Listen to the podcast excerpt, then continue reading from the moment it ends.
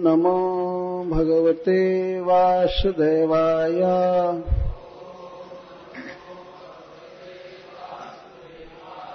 ॐ नमो भगवते वासुदेवाय।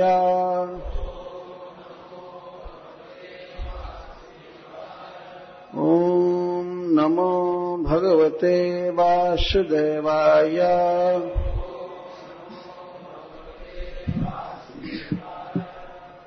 धर्मस्य ह्यापवर्गस्य। नार्थोऽर्थायोपकल्पते नार्थस्य धर्मैकान्तस्य। कामो लाभाय हि स्मृतः। कामस्य निन्द्रियप्रीतिः। लाभो जीवेत जावता। जीवस्य तत्त्वजिज्ञासा नार्थो यश्चेह कर्मभिः। वदन्ति तत्तत्विदस्तत्त्वम् जज्ज्ञानमद्वयम् ब्रह्मेति परमात्मेति। भगवानिति शब्दते तच्छ्रद्दधान मुनय ज्ञानवैराग्ययुक्तया। पश्यन्तात्मनि चात्मानम् ये बहुत ज़्यादा बोल रहा भक्त्या श्रुतगृहीतया। अतः पुंभिर्द्विज श्रेष्ठा वर्णाश्रम विभागसः स्वनुष्ठितस्य धर्मस्य संसिद्धिम् हरितोषणम्। तस्मादेकेन मनसा भगवान् सत्वताम् पतिः।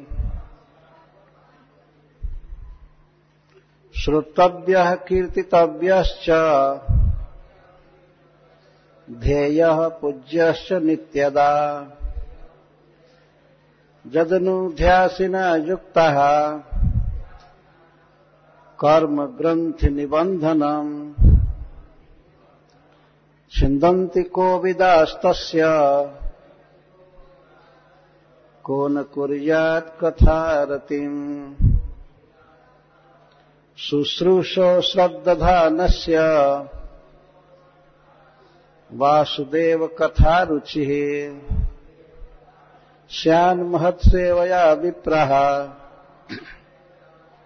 पुण्यतीर्थनिसेवनात् शृण्वताम् स्वकथाः कृष्णः। पुण्यश्रवणकीर्तनः। हृद्यन्तस्थो ह्यभद्राणि। विध्नोति सुहृर्षताम् नष्टप्रायेषु भद्रेषु नित्यम् भागवत सेवया। भगवत्युत्तमश्लोके। भक्तिर्भवति नैष्ठिकी। तदा रजस्तमो भावा कामलोभादयश्च ये। चेत एतैरनाविद्धम् स्थितम् सत्त्वे प्रसीदति। एवम् प्रसन्नमनसः। भगवद्भक्तियोगतः। भगवत्तत्त्वविज्ञानम्। मुक्तसङ्गस्य जायते। भिद्यते हृदयग्रन्थिः। छिद्यन्ते सर्वसंशयः। क्षीयन्ते सर्वकर्माणि। दृष्ट एवात्मनीश्वरे अतो वै कवयो नित्याम्। भक्तिम् परमया मुदा। वासुदेवे भगवती। कुर्वन्त्यात्मप्रसादने।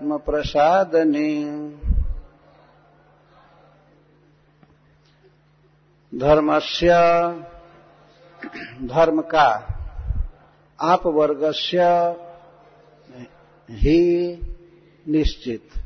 आप वर्गस्य जो अपवर्ग देने वाला है उसका न नहीं। अर्थ अर्थ। अर्थाय अर्थ के रूप में, उसके फल के रूप में, कल्पते न नहीं। अर्थस्य, अर्थ का धर्मकांत जिसका एकमात्र लाभ है धर्म करना। काम, इंद्रिय तृप्ति, लाभाय फल के रूप में। न नहीं। इष्यते माना जाता है। काम कामस्य काम का। न नहीं। इंद्रिय तृप्ति है इंद्रियों को संतुष्ट कर, इंद्रियों को संतुष्ट करना है।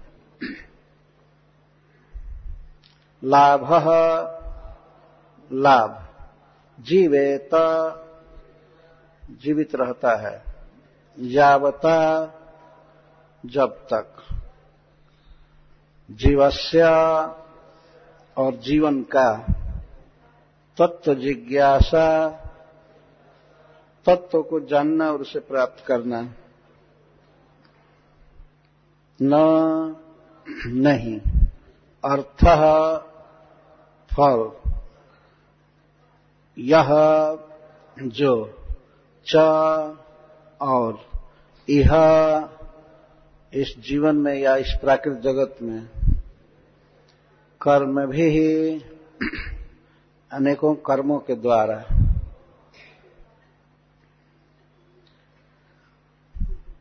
ऐसा तत्व को जानना और उसे प्राप्त करना न नहीं, अर्थ फल यह जो च और यह इस जीवन में या इस प्राकृतिक जगत में कर्म भी ही अनेकों कर्मों के द्वारा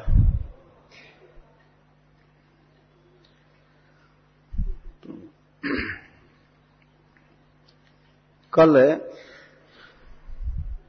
कथा इन श्लोकों के पहले पहुँची थी। गौर कृष्णदास ने प्रस्तुत किया था बहुत गंभीर और बहुत सीधा,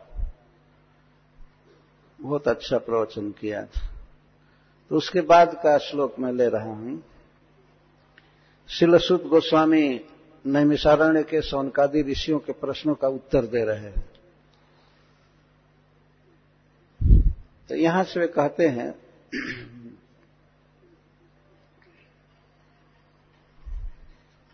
धर्म से ह्याप वर्ग से नार्थोत्थायोपकल्पते अर्थस्य धर्मकांत से कामोल्लाभाय कामोल्लाभाय इष्यते। मनुष्य के जीवन में चार पुरुषार्थ हैं। पुरुष का अर्थ होता है जीव या मनुष्य और अर्थ का अर्थ प्रयोजन, लक्ष्य। तो इस जीवन में जो चीज़ वो प्राप्त करता है, उसको चार भागों में बांटा गया है। धर्म, अर्थ, काम और मोक्ष। इनको शास्त्रों में पुरुषार्थ कहा जाता है। पुरुष का अर्थ, पुरुष का वास्तविक लाभ। तो सबसे पहला है धर्म, इसके बाद अर्थ और काम। इसके बाद मोक्ष। तो यहाँ पर जैसा सुख जी ने कहा कि यदि कृष्ण कथा में, कृष्ण के श्रवण कीर्तन में, उनके नाम उच्चारण में, उनकी सेवा में, विशेष करके उनके बातों में यदि रुचि नहीं उत्पन्न हुई, धर्म का पूरा पूरा अनुष्ठान करने पर भी तो ऐसा धर्म केवल परिश्रम है। धर्म स्वनुष्ठित पुंसम विश्वक्सेन कथा से यह नोत्पादे यतिरतिम श्रम ये वही केवलम। तो मनुष्य समाज चार वर्ण और चार आश्रम में बटा हुआ है। यदि कोई व्यक्ति ठीक ठीक आश्रम के धर्म का या वर्ण धर्म का पालन करे तो उसे भगवान की कथा में प्रेम होता है। लेकिन यह पूर्ण, गारंटी नहीं है। कथा में प्रेम हो ही जाए। अतः सूर्य कहते हैं कि सुअनुष्ठित धर्म भी यदि विश्वक्सेन की कथा में रुचि उत्पन्न नहीं किया तो वह धर्म का अनुष्ठान केवल लेबर मात्र है, केवल परिश्रम है। तो इस पर मान लीजिए श्रोता सौनकादि पूछे कि अरे, धर्म आदि के विषय में आप ऐसा क्यों कह रहे हैं? तब वे कहते हैं धर्म का वास्तविक फल है अपवर्ग। अपवर्ग का अर्थ होता है मोक्ष। और अर्थ का वास्तविक फल है धर्म।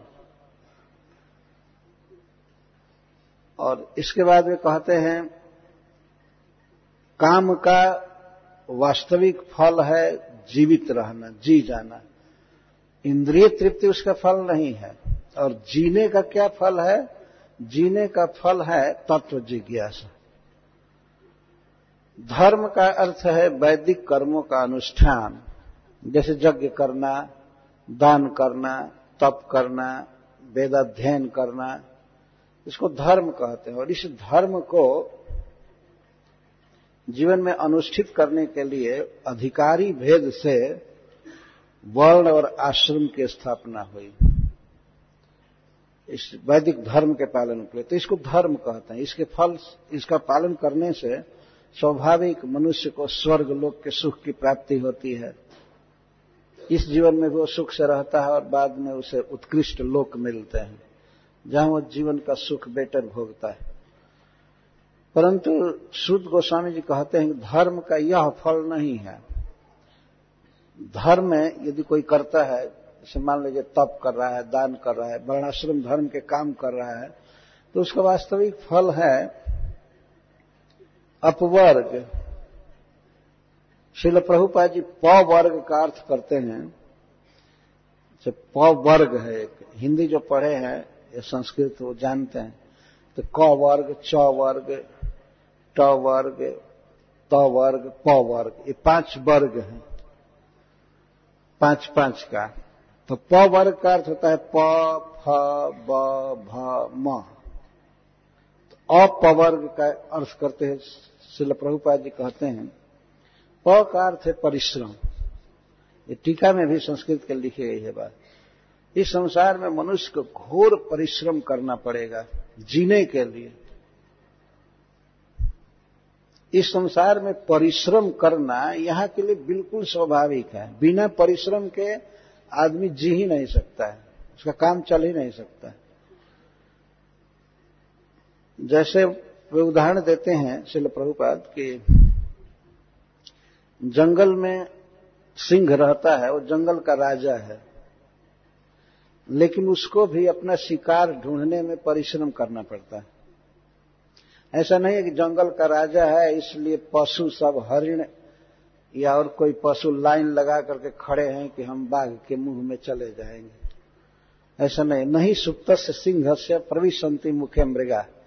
सोए हुए सिंह के मुख में ये पशु अपने आप प्रवेश नहीं करते हैं। उसको अपना शिकार खोजना पड़ता है, परिश्रम बहुत पड़ता है।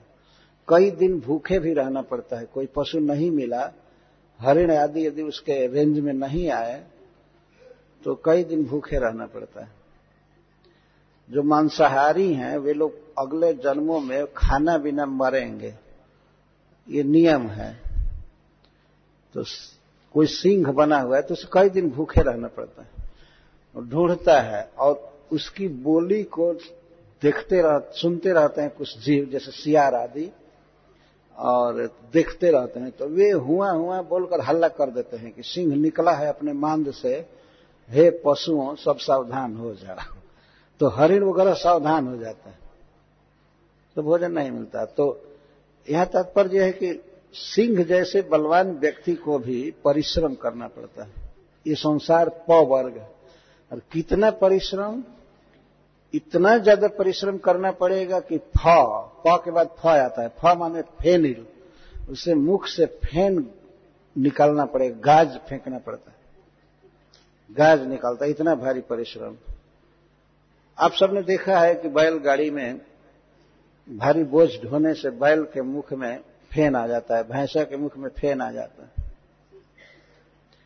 इतना परिश्रम करना पड़ेगा इस संसार में कि गाज फेंकना है। ये संसार का स्वरूप है।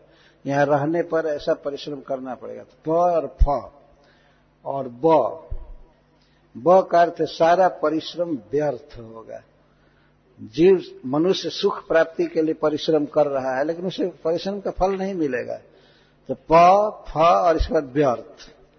और भ भ का अर्थ भय बना रहता है। इस प्राकृतिक जगत में प्रत्येक व्यक्ति को भय बना रहता है। सिक्योरिटी रखता है। और कई तरह का भय है। कुत्ते को भय क्या है? वो अपने घर से, गाँव से निकलेगा तो उसको सबसे बड़ा भय अपने जाति के लोगों से है। कुत्ता से ही भय। इस प्रकार मनुष्यों को मनुष्यों से भय है, कहीं भी। भय से बना हुआ है जगत। यह भय का स्वरूप है इस जगत का। जब तक जिएँगे, भय बना रहेगा। कई प्रकार का भय मनुष्यों से।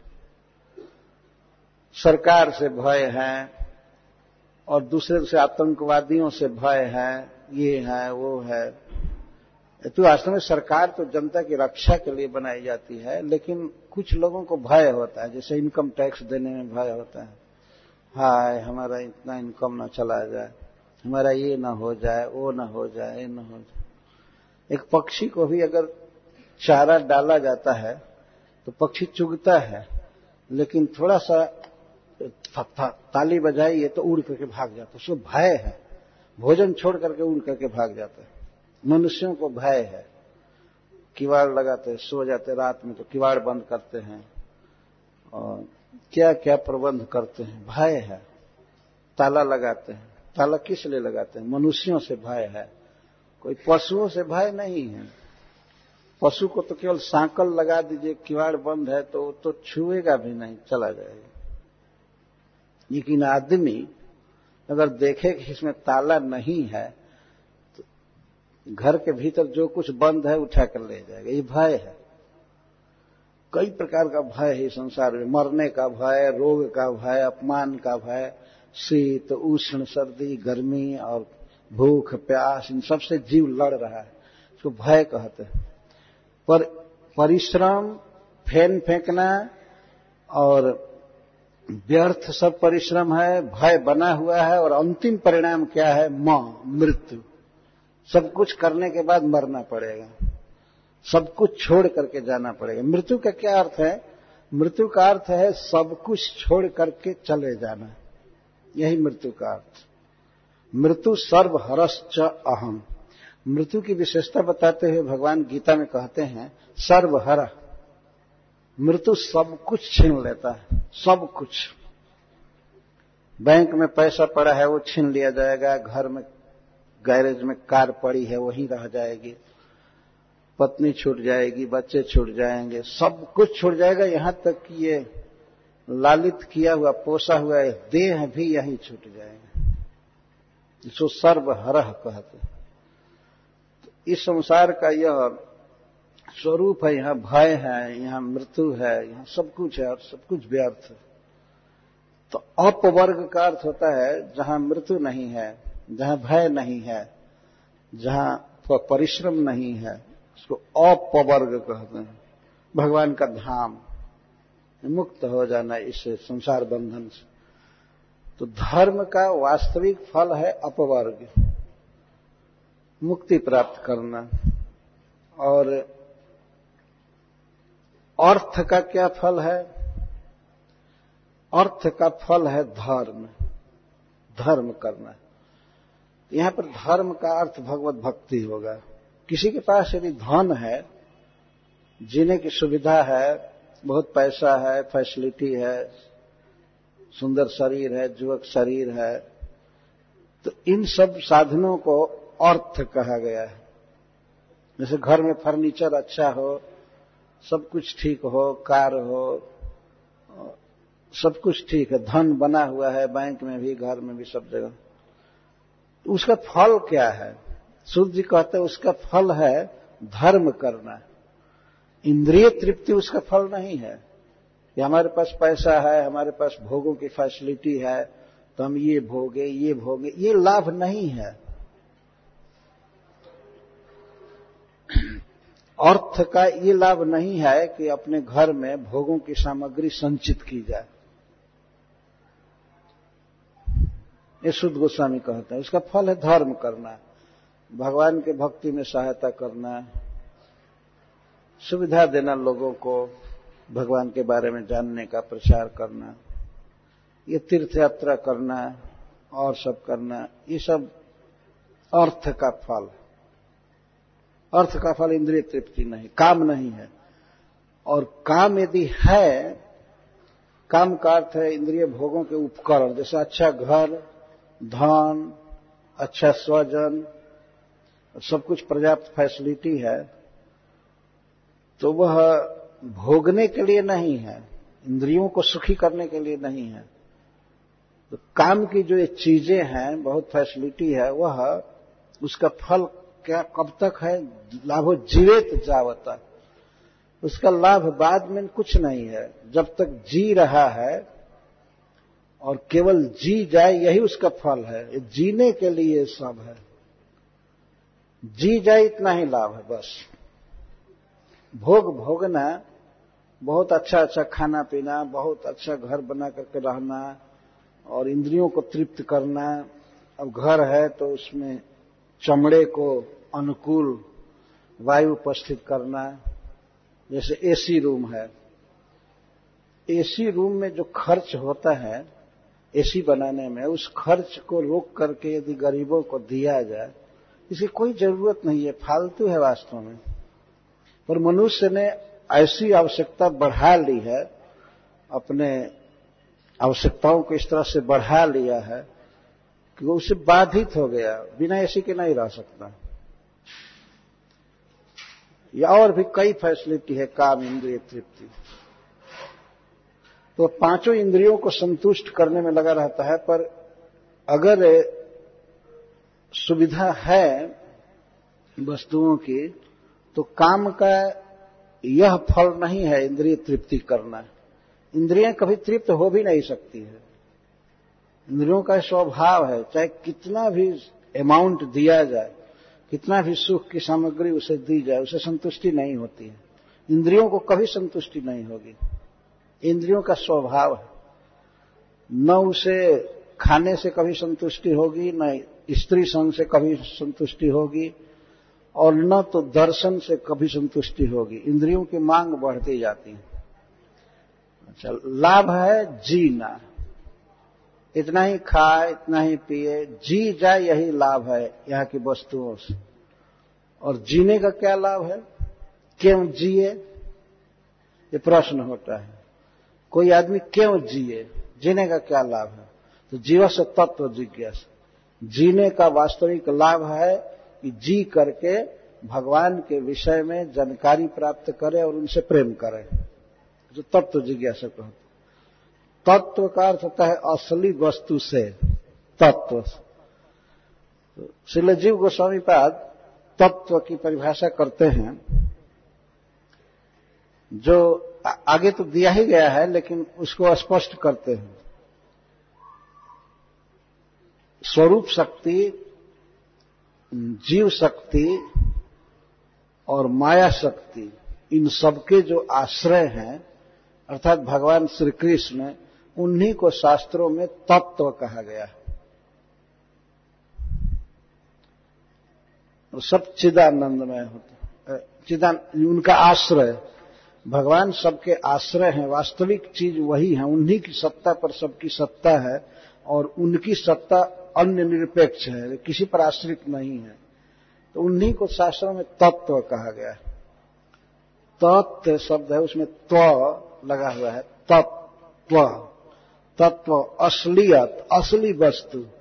जीवन में सार क्या है, सत्य क्या है, उस परम सत्य को, आगे बताया गया है, परमेश्वर को, भगवान को, ब्रह्म को, पा जाना, जानना, यही है जीने का फल। नार्थो जश्चेह कर्म भी जीव से तत्व जिज्ञासा, नार्थो जश्चेह कर्म। भी इस संसार में कोई जीवित हो बहुत दिन तो उसका ये फल नहीं है कि वो बहुत बहुत काम करे, बहुत बहुत काम करे और उनका फल भोगने की चेष्टा करे। इस संसार में सब, सबकी यह स्वाभाविक इच्छा है कि हम ज़्यादा दिन जिए। है ना? कोई भी आदमी नहीं है जो ये सोचता होगा कि हम कितना जल्दी मर जाएँ। कोई नहीं होगा। सब लोग चाहते हैं कि हम बहुत दिन जिए। हमारे गाँव में एक बूढ़ी माता जी थी। तो एक बार हम लोग उनका दर्शन करने गए बिल्कुल वृद्ध हो चुकी थी, अब तो नहीं है। तो वो हमसे कहने लगी कि बेटा, हमारे कागज़ भुला गोल बा, जमराज भेजले होखियन, लेकिन पहुंचल ना। मतलब जमराज जी ने जो नोटिस भेजा था हमको मरने के लिए, वो कागज़ हेरा गया, भूल गया। इसका मतलब मुझको मार नहीं रहे हैं जमराज जी। सब लोग चाहते हैं कि हम बहुत दिन जिए हमारे गाँव में एक बूढ़ी माता जी थी। तो एक बार हम लोग उनका दर्शन करने गए बिल्कुल वृद्ध हो चुकी थी, अब तो नहीं है। तो वो हमसे कहने लगी कि बेटा, हमारे कागज़ भुला गोल बा, जमराज भेजले होखियन, लेकिन पहुंचल ना। मतलब जमराज जी ने जो नोटिस भेजा था हमको मरने के लिए, वो कागज़ हेरा गया, भूल गया। इसका मतलब कि मुझको मार नहीं रहे हैं जमराज जी मैं मरना चाहती हूँ। तो हमने एक नाटक किया माता जी को कहा कि ठीक है, देखिए, ये बिजली का तार है, और खुला तार नहीं था, और करंट भी नहीं था। लेकिन हमने कहा कि ये बिजली का तार है हम लोग जब आपके घर से बाहर चले जाएँगे तो इसको छू लो, छुओगी तो मर जाओगी। हम लोग के रहते रहते मत छुओ। नहीं तो हम लोग पर केस हो जाएगा। तो माता जी से कहा कि जब हम लोग घर के बाहर चले जाए तो इस बिजली के तार को छू लो, छूते ही तुम बोल भी नहीं पाओगी, मर जाओगी। तो माता जी कहती हैं, ऐसे थोड़े मरूँगी। तो मैं कहा कि ये कहो कि मरना नहीं चाहती हो। क्यों झूठ बोल रहे हो कि मरना चाहती तो कहते हैं कुछ लोग झूठ मूठ के कि अब उब गए हैं ज़िंदगी से, अब राम जी ले चलते तो अच्छा होता। ये झूठी बात है। कोई मरना नहीं चाहता। और उसके चार वर्ष के बाद, नहीं, वो एक वर्ष के बाद ही हम आए गाँव पर। तो पता लगा कि माता जी का वो कागज़ जो हेरा गया था, मिल गया। और चली गई। तो इस तरह से वो तो सेट है कंप्यूटराइज्ड है, किस दिन शरीर छोड़ना है, उस दिन छोड़ना ही पड़ेगा, उसी समय पर। हम लोगों को पता नहीं होता। तो प्रत्येक व्यक्ति जीना चाहता है, लेकिन प्रश्न ये है कि जी करके वो करना क्या चाहता है? वो जी करके बहुत बहुत काम करके और खाना, पीना, यह, वह यही करना चाहता है। पर माया शक्ति उसको बहुत दिन अलाउ नहीं करेगी यहाँ रहने के लिए। कुछ खास समय में मर ही जाना पड़ेगा और उसकी इच्छा कभी पूरी नहीं होगी। किसी व्यक्ति से पूछा जाए, आपकी इच्छा पूरी हो गई है? तो कहेगा, नहीं नहीं, बिल्कुल, ये चाह है, ये इच्छा है, ये इच्छा है, ये इच्छा है। अब मैं मरना नहीं चाहता हूँ। भगवान कुछ और बरस रख देते तो अभी मैं खाता है, पीता है, इंद्रिय तृप्ति करता है तो सुखी हो जाता लेकिन प्रत्येक जीवन में तो यही कर रहा है, वो कभी सुखी नहीं हो सकता। तो जीने का फल है भगवान की जिज्ञासा करना। जिज्ञासा के दो अर्थ है। जानने की इच्छा और पाने की इच्छा। जिज्ञासा का यह अर्थ होता है। तत्व तो जिज्ञासा, जो तत्व तो है, वास्तविक वस्तु है इस संसार में श्री भगवान उनको जानना और उनको पाना, यही है जीने का फल। पर उनको कैसे जाना जाएगा, कैसे पाया जाएगा, उपाय है उसके लिए। जैसा सुध जी कहते हैं, भगवान के विषय में सुनना, भगवान का जप करना, कीर्तन करना, गुणानुवाद करना, प्रणाम करना, उनकी पूजा करना, आगे सब बात बताई गई है। तो इस प्रकार जीवन का फल है भगवान को पाने की इच्छा। यही फल है। भगवान को जानने की इच्छा और उनको पाने की इच्छा। तो तत्व क्या है? ये प्रश्न होता है। उन्होंने कहा, जीने का फल है तत्व जिज्ञासा। तो तत्व क्या है? तो श्रील सुद गोस्वामी जी कहते हैं कि सभी शास्त्र और संत लोग कहते हैं वदंती तत्तत्विदस्तत्व जज ज्ञानमद्वयम ब्रह्मेति परमात्मेति भगवानिति शब्दते। तत्वविद तत्वज्ञ लोग जो तत्व को ठीक से जानते हैं, उनको तत्वविद कहा गया तत्वेतागण जो तत्व को ठीक से जानते हैं, वे बोलते हैं, वे प्रवचन करते हैं, बताते हैं बदंती तत्विदस तत्व तत्विदस तत्व बदंती तत्वेता लोग उस तत्व के विषय में बोलते हैं, बताते हैं तत्व क्या है? जब ज्ञानम अद्वयम। जो अद्वय ज्ञान है, वही तत्व है। ज्ञान का अर्थ है चिदेक वस्तु। जो पूर्ण चिन्मय है, जड़ जिसमें कुछ भी नहीं है, और वह अद्वय है, उसके समान दूसरा कोई नहीं है, और उसी पर सबकी सत्ता है। जिसमें स्वजातीय, विजातीय और स्वगत भेद नहीं है। ये सब शास्त्र के वाक्य हैं। यहाँ इसके व्याख्या की कोई बहुत ज़रूरत नहीं है। और न तो व्याख्या के बाद भी ये ग्राह्य है। पर सीधा समझना चाहिए तत्वेता लोग जिस तत्व को कहते हैं, वो तत्व है अद्वय ज्ञान तत्व। अद्वय ज्ञान तत्व ब्रजे ब्रजेंद्र नंदन। भगवान चैतन्य महाप्रभु कहते हैं कि वो अद्वैत तत्व ज्ञान क्या है? अद्वैत ज्ञान क्या है? वो है ब्रजेंद्र नंदन, भगवान श्री कृष्ण इसको बहुत तरह से सिद्ध किया गया है। लेकिन हमको एक तो इतना समय यहाँ नहीं है, उतना विस्तार से प्रवचन करने का, और आप लोगों के पास भी ये सब तैयारी नहीं है, इतना समय नहीं है, और हमको वो ज्ञान भी नहीं है पूरा। कि हम उसको बता सकें। तो ब्रह्म इति, परमात्मा इति, भगवान इति शब्द थे उसी परम तत्व को तत्ववेता लोग ब्रह्म कहते हैं, परमात्मा कहते हैं और भगवान कहते हैं। इति शब्द थे तत्व एक ही है, जैसा अद्वय कहा गया। एक है, लेकिन उसको तीन नाम देते हैं। ब्रह्म इति परमात्मा इति और भगवान इति। उसी परम तत्व को, अद्वैत तत्व को, ज्ञानी लोग, भक्त लोग, ब्रह्म कहते हैं, परमात्मा कहते हैं और भगवान कहते हैं। एक ही है वो। लेकिन उसको ये तीन नाम क्यों देते हैं? रियलाइजेशन के भेद से। सिर्फ़ जीव गोस्वामी जी लिखते हैं जैसे मान लीजिए कहीं पर कोई पर्वत है तो पर्वत को, पहाड़ को यदि दूर से देखा जाए तो वह केवल सांवला सांवला एक दृश्य दिखाई देता है। ये बहुत दूर से रियलाइज़ किया जाता है। ये नहीं पता चलता है कि यहाँ पत्थर है, पेड़ है, या पशु है, नदी है। दूर से केवल नीला नीला दृश्य दिखाई देता है। और और निकट यदि जाएँगे तो इतना पता लगेगा यह पर्वत है।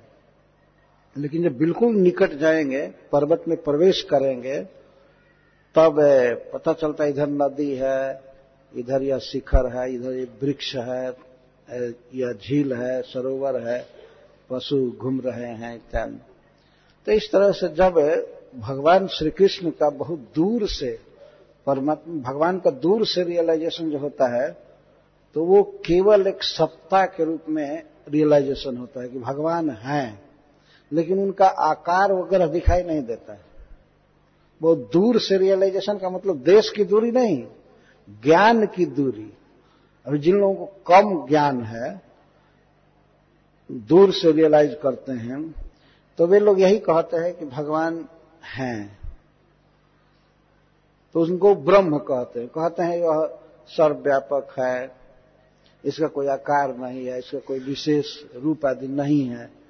तो इसको ब्रह्म रियलाइजेशन कहते हैं। यदि उस वस्तु का, जैसे पहाड़ का मैं उदाहरण दिया, उसमें रूप है, आकार है, बहुत प्रकार की वस्तुएँ हैं, लेकिन दूर से रियलाइजेशन करने पर आदमी सोचेगा केवल नीला दृश्य है, धुआँ जैसा दिखाई दे रहा है। और जब और निकट से साक्षात्कार करेगा व्यक्ति तो उसको पहाड़ के रूप में दिखाई देगा। तो जो लोग निकट से भगवान को कुछ देखना देखने का प्रयास करते हैं तो इतना रियलाइज़ करते हैं कि भगवान सबके हृदय में है, परमात्मा रूप से अवस्थित है। उनका आकार है, लेकिन भगवान हृदय में अवस्थित है।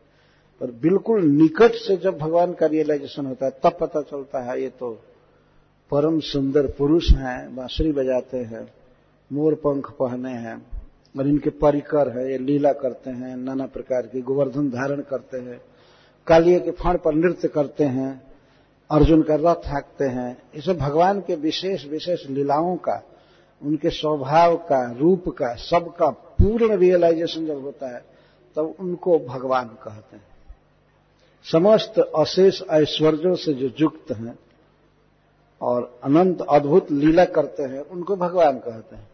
तो एक ही परम तत्व को साक्षात्कार भेद से कोई कोई उसे ब्रह्म कहते हैं, कोई परमात्मा कहते हैं और कोई भगवान कहते हैं। लेकिन वास्तव में ब्रह्म रियलाइजेशन भी कृष्ण का ही रियलाइजेशन है। कृष्ण सत्य हैं, चिन्मय हैं और सब सब जगह हैं और प्रकृति के किसी भी पदार्थ से परे हैं। उनका रूप है लेकिन ऐसा रूप नहीं है। नाशवान रूप नहीं, वो नित्य है। और जड़ भौतिक नहीं है, चिन्मय है और ज्ञान घन है वो। इस प्रकार का रियलाइजेशन जो है वो ब्रह्म रियलाइजेशन और हृदय में परमात्मा का कृष्ण का जो ध्यान किया जाता है वो परमात्मा साक्षात्कार है। और भगवान का अपनी लीला भूमि में, वृंदावन में, द्वारका में, मथुरा में, कुरुक्षेत्र में जो उनकी लीलाएँ हैं, इन लीलाओं के साथ, परिकरों के साथ वे नित्य लीलायमान है। इस साक्षात्कार को भगवत साक्षात्कार कहा जाता है। यह पूर्ण साक्षात्कार है। यह भगवान का वास्तविक साक्षात्कार है। तो इन्हीं की जिज्ञासा करनी चाहिए। भगवान श्री कृष्ण के बारे में जानने का प्रयास करना चाहिए और उन्हीं के चरण कमल को पाने का प्रयास करना चाहिए। इस प्रकार जीवित रहने का यह फल है। जीवन का फल है भगवान कृष्ण को जानना और उनसे प्यार करना। वदंती तत्व तत्व जज ज्ञान मद्वयम ब्रह्मेति परमात्मेति भगवान इति शब्दते यह कह करके सुखदेव सुखदेव सुध गोस्वामी कहते हैं तत्व जिज्ञासा क्या चीज़ है? कैसे उसको पाएँगे? कैसे उसको जानेंगे? तब यह श्लोक कहते हैं तत्दधान मुनयो ज्ञान वैराग्य युक्तया पश्यन्, पश्यन्त्यात्मान पश्यन्तात्मनि चात्मान भक्त्या श्रुतगृहीतया। इस तत्व को, भगवान श्री कृष्ण को कैसे जाना जाएगा और कैसे उनको प्राप्त किया जाएगा, इस श्लोक में बताया जा रहा है। तो दधाना मुनयो, मुनिजन जो मननशील, विचारवान भक्त जन हैं, जो गंभीरता से भगवान के लीला आदि का मनन करते हैं उनको मुनि कहते हैं और उनमें दूसरा गुण लगा रहे हैं श्रद्धाना परम श्रद्धालु।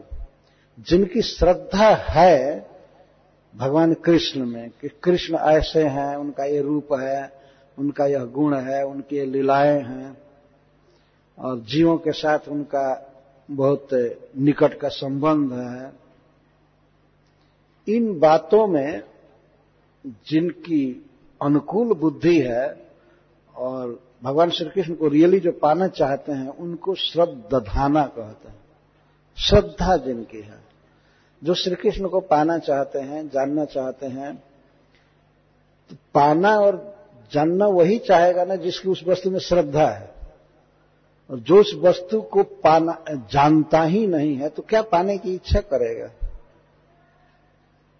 तो श्रद्धा का यह अर्थ है कि भगवान ने श्री कृष्ण हैं और परम सुंदर हैं, सब कुछ ज्ञान, वैराग्य आदि में पूर्ण है, और वही वास्तविक तत्व हैं, वही वास्तविक वस्तु हैं, उनको हमें पाना है। इस जीवन में कृष्ण को पाना है, कृष्ण से प्रेम करना है।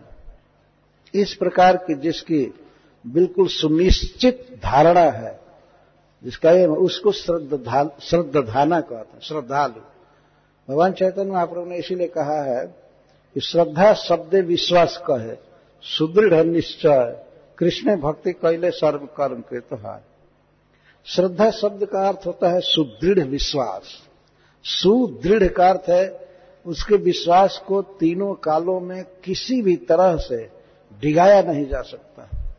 का निर्णय है कि हमें कृष्ण को पाना है, कृष्ण को पाना है, और कृष्ण को पाने के लिए भक्ति ही सर्वोत्तम उपाय है।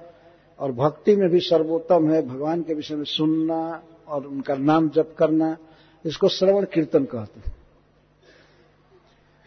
सुनना तो जिसके हृदय में श्रद्धा है कि कृष्ण को सुन करके पाया जा सकता है, श्रवण करके पाया जा सकता है तो उसको श्रद्धालु कहा गया है। दृढ़ श्रद्धा। और कृष्ण भक्ति कैले सर्व कर्म कृत है। उस भक्त के, उस साधक के मन में यह धारणा होती है कि मैं कृष्ण की भक्ति कर रहा हूँ तो कृष्ण मुझको मिलेंगे। और यही मुझे करना है। यही करना है। मुझे भागवत सुनना है सुनना है। मुझे भगवान के नाम का जप करना है। हमेशा वर्णन करना है उनके गुणों का। जिसके जीवन में यह दृढ़ आस्था है, इस, यह करके वो जानता है कि हमारे जीवन में जो भी करने लायक काम है, वो हो चुका है। यदि मैं भगवान की कथा सुनता हूँ भागवत पढ़ता हूँ भगवान के नाम का कीर्तन करता हूँ तो जीवन में हमें जो भी करना है, यही करना है बस। और हमें कुछ नहीं करना है। इसको श्रद्धा कहते श्रद्धाना मनयो। ज्ञान वैराग्य युक्तया पशंतात्मनि चात्मानम भक्त्या श्रुत गृहित तो ऐसे श्रद्धालु जन भक्ति के द्वारा भगवान को अपने मन में देखने हैं, देखते हैं और च कार का अर्थ है च, और बाहर भी देखते हैं। बाहर भी अपने जुगल नेत्रों से भगवान के परम मधुर स्वरूप का वे दर्शन करते हैं। भीतर तो देखते ही हैं, कथा श्रवण करके और अन्य तरह से मनन करते हैं तो भगवान के परम सुंदर श्री विग्रह को, रूप को देखते हैं, उनकी लीलाओं को देखते हैं। पश्यंती और च अनुभवंती। इसका अर्थ ये।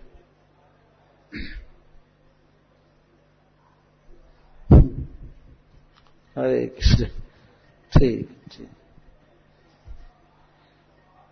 पश्यंती और च। पश्यंती का अर्थ देखते हैं। कहाँ देखते हैं? आत्मनि। आत्मा में, मन में देखते हैं। भगवान को मन में देखते हैं और च शब्द की दिया गया है, उसका अर्थ है बाहर भी देखते हैं। बाहर भी भगवान को देखते हैं।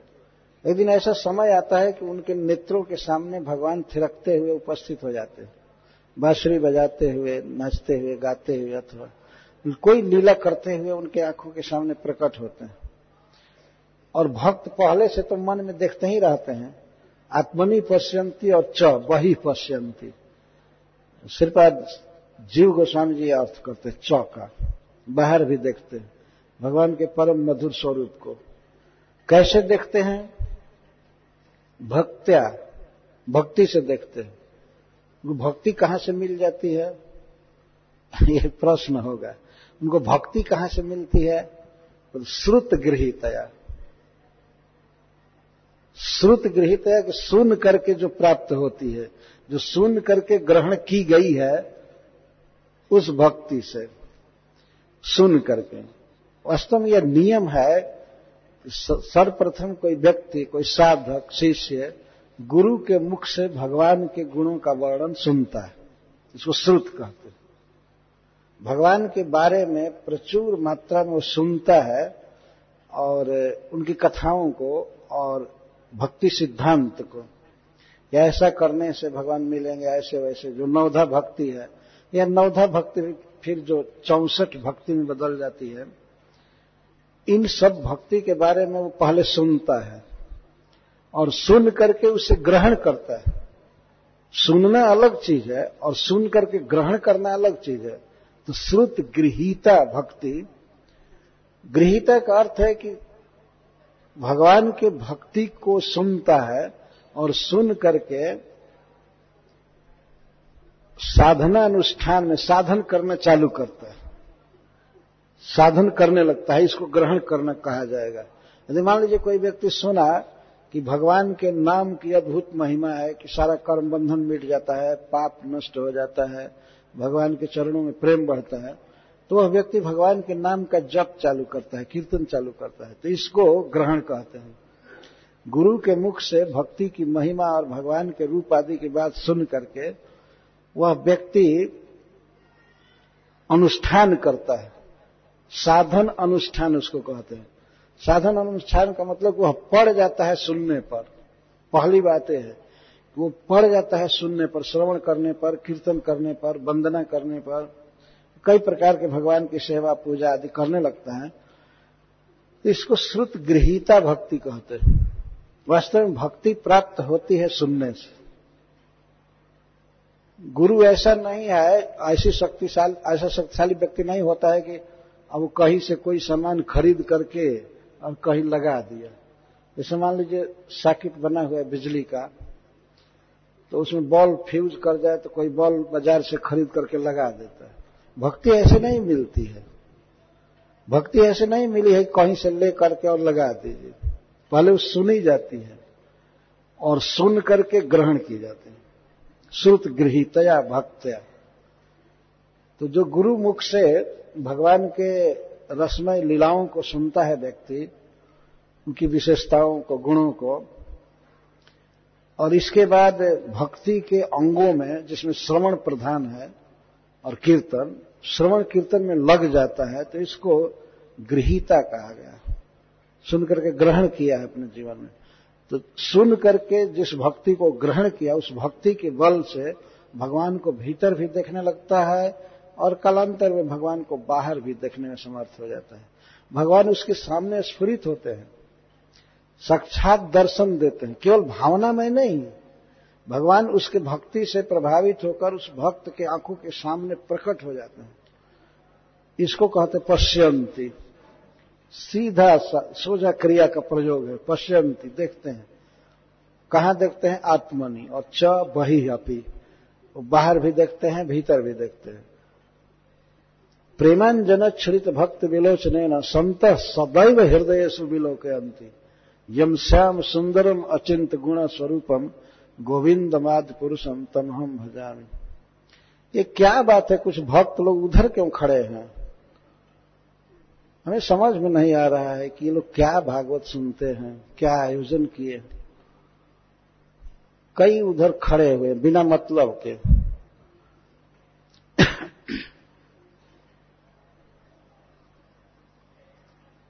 तुम लोग वहाँ खड़े खड़े क्या कर रहे हो? इस तरह से ये भक्ति का जीवन। व्यर्थ केवल शो किया गया है, भागवत करा रहे भागवत करा रहे तुम लोग उधर क्या कर रहे हो? कौन सा आवश्यक कार्य इस श्रवण से आ गया है? हमें समझ में नहीं आ रहा इस तरह से थर्ड क्लास का आयोजन। ऐसा नहीं था कि नमिसारण के ऋषि लोग उसमें से कुछ फ़ोन अटेंड कर रहे हैं, कुछ कहीं गए हैं, कुछ कहीं गए हैं। डिवोटी है डिवोटी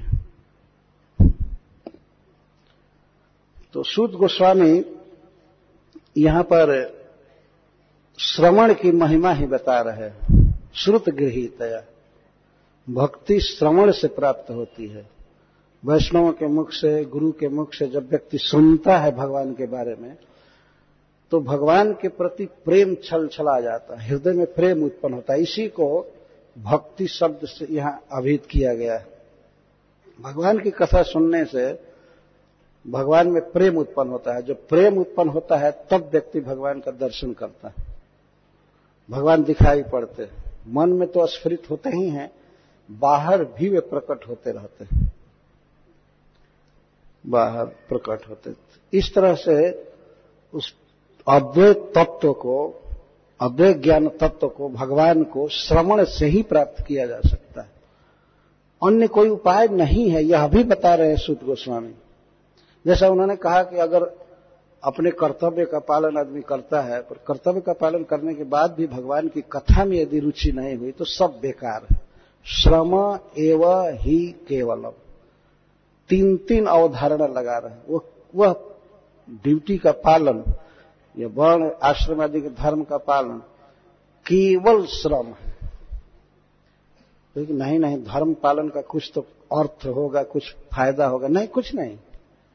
फ़ायदा क्या है? फ़ायदा यह है, जैसे भागवत में ब्रह्मा जी कहते हैं कि श्रेय श्रुतिम भक्ति मुदस्य ते विभो क्लिश्यंत ये केवल बोध लब्ध है।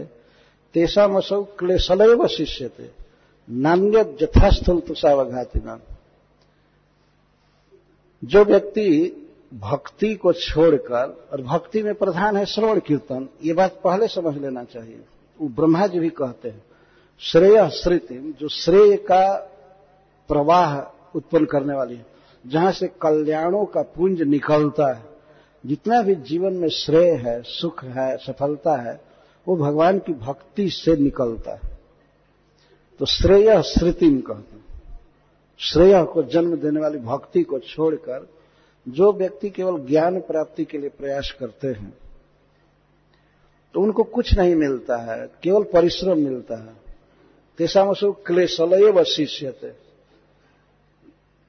यथास्थल तुषावघाती नाम उदाहरण देते हैं कि मान लीजिए किसी व्यक्ति को पर्वत के बराबर चावल का छिलका दिया जाए, भूसी का पहाड़ जैसा, और वो व्यक्ति मान लीजिए भूख से मर रहा है, उसको भात चाहिए, भात भात कर रहा है, मुझे सुख चाहिए, भोजन चाहिए भोजन चाहिए तो कोई दयालु आदमी मूर्खता बस उसको चावल के तुष भूसी को दे दिया, एक ट्रक दे दिया, मान लीजिए। ले जाओ और इसमें से चावल निकालो, जिसमें एक कौन भी चावल नहीं है।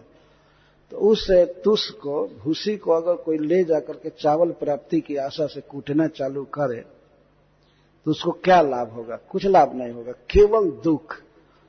पैर में, हाथ में, शरीर में दर्द मिलेगा, भात तो मिलेगा नहीं।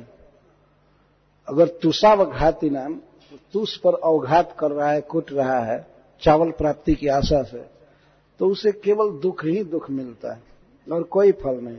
उसी तरह से कोई व्यक्ति, यदि भगवान की कथा से प्रेम नहीं करता है, कथा नहीं सुनता है, कीर्तन नहीं करता है तो उस व्यक्ति को अन्य साधनों का अनुष्ठान करके ज्ञान प्राप्ति के लिए प्रयास करता है तो वह प्रयास वह धर्म पालन, सब उसका केवल क्लेशलय व शिष्य थे उसको दुख ही देता है, सुख नहीं दे सकता।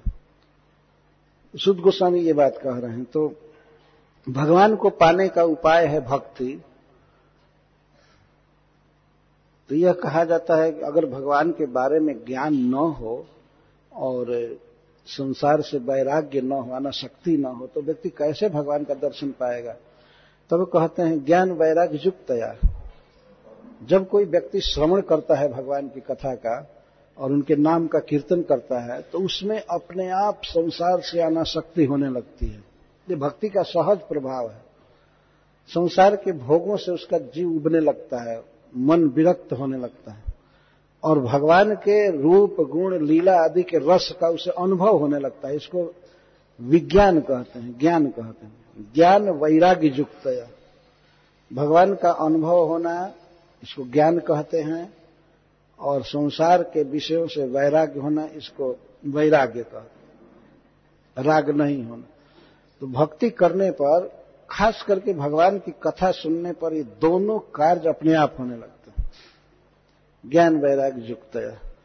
तो ऐसे ज्ञान और वैराग्य से युक्त, संसार के विषयों से अनासक्ति और भगवान के रूप, गुण, लीला आदि का अनुभव इन दोनों से युक्त भक्ति रहती है तो उस भक्ति के द्वारा तत्व को तत्वेता लोग, भगवत भक्त जन साधक जन अपने हृदय में देखते हैं और बाहर भी देखते हैं।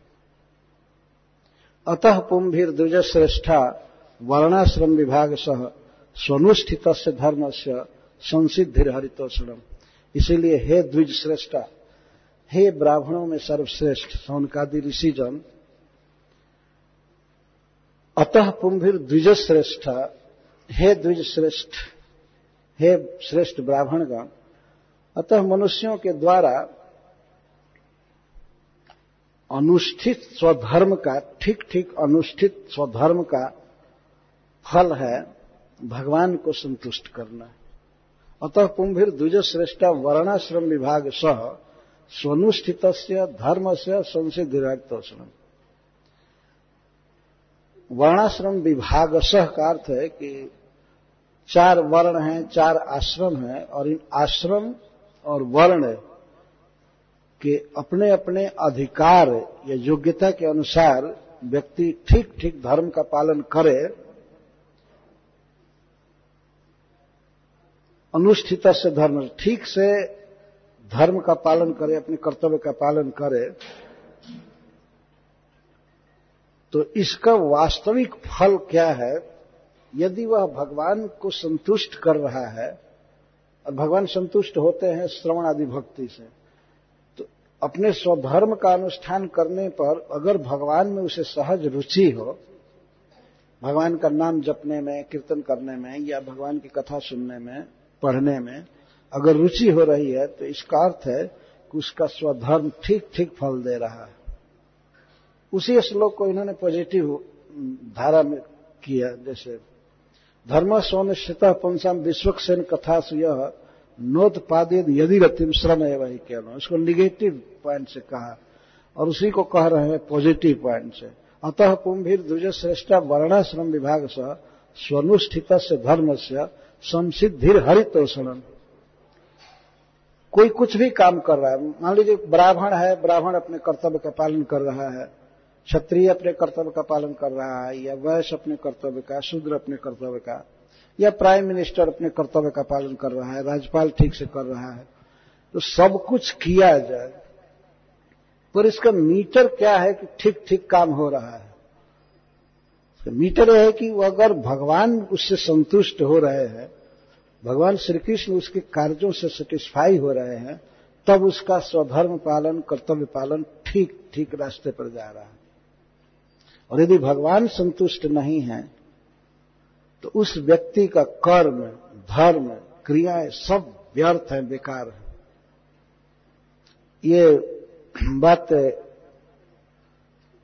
एक श्लोक में कही गई जैसा न तुष्ट भगवान यज्ञ लिंगो जनार्दन। जिस व्यक्ति पर भगवान यज्ञ लिंग प्रसन्न नहीं है, जनार्दन प्रसन्न नहीं है तो उसका कोई भी शुभ कर्म देखने में कर रहा है तो क्या लेकिन वो व्यक्त बेकार है। उसकी अधोगति करेगा।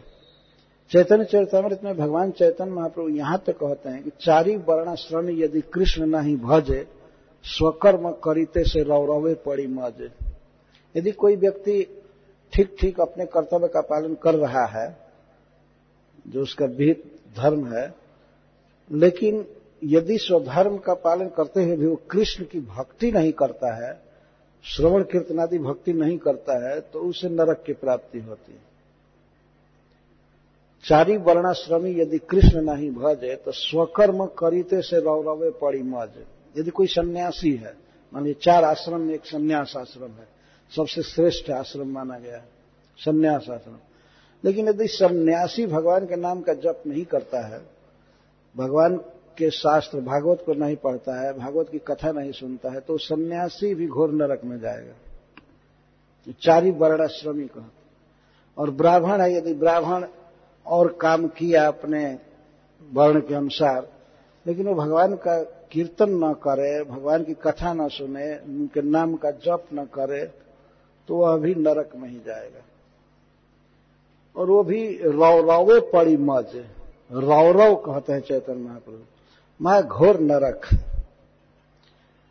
इस जीवन में यदि कोई व्यक्ति चाहता है कि हम नरक न जाए, सब दुख से बच जाए, और परम सुख हमें मिले तो उसे चाहिए कि वह भगवान के नाम का उच्चारण करे।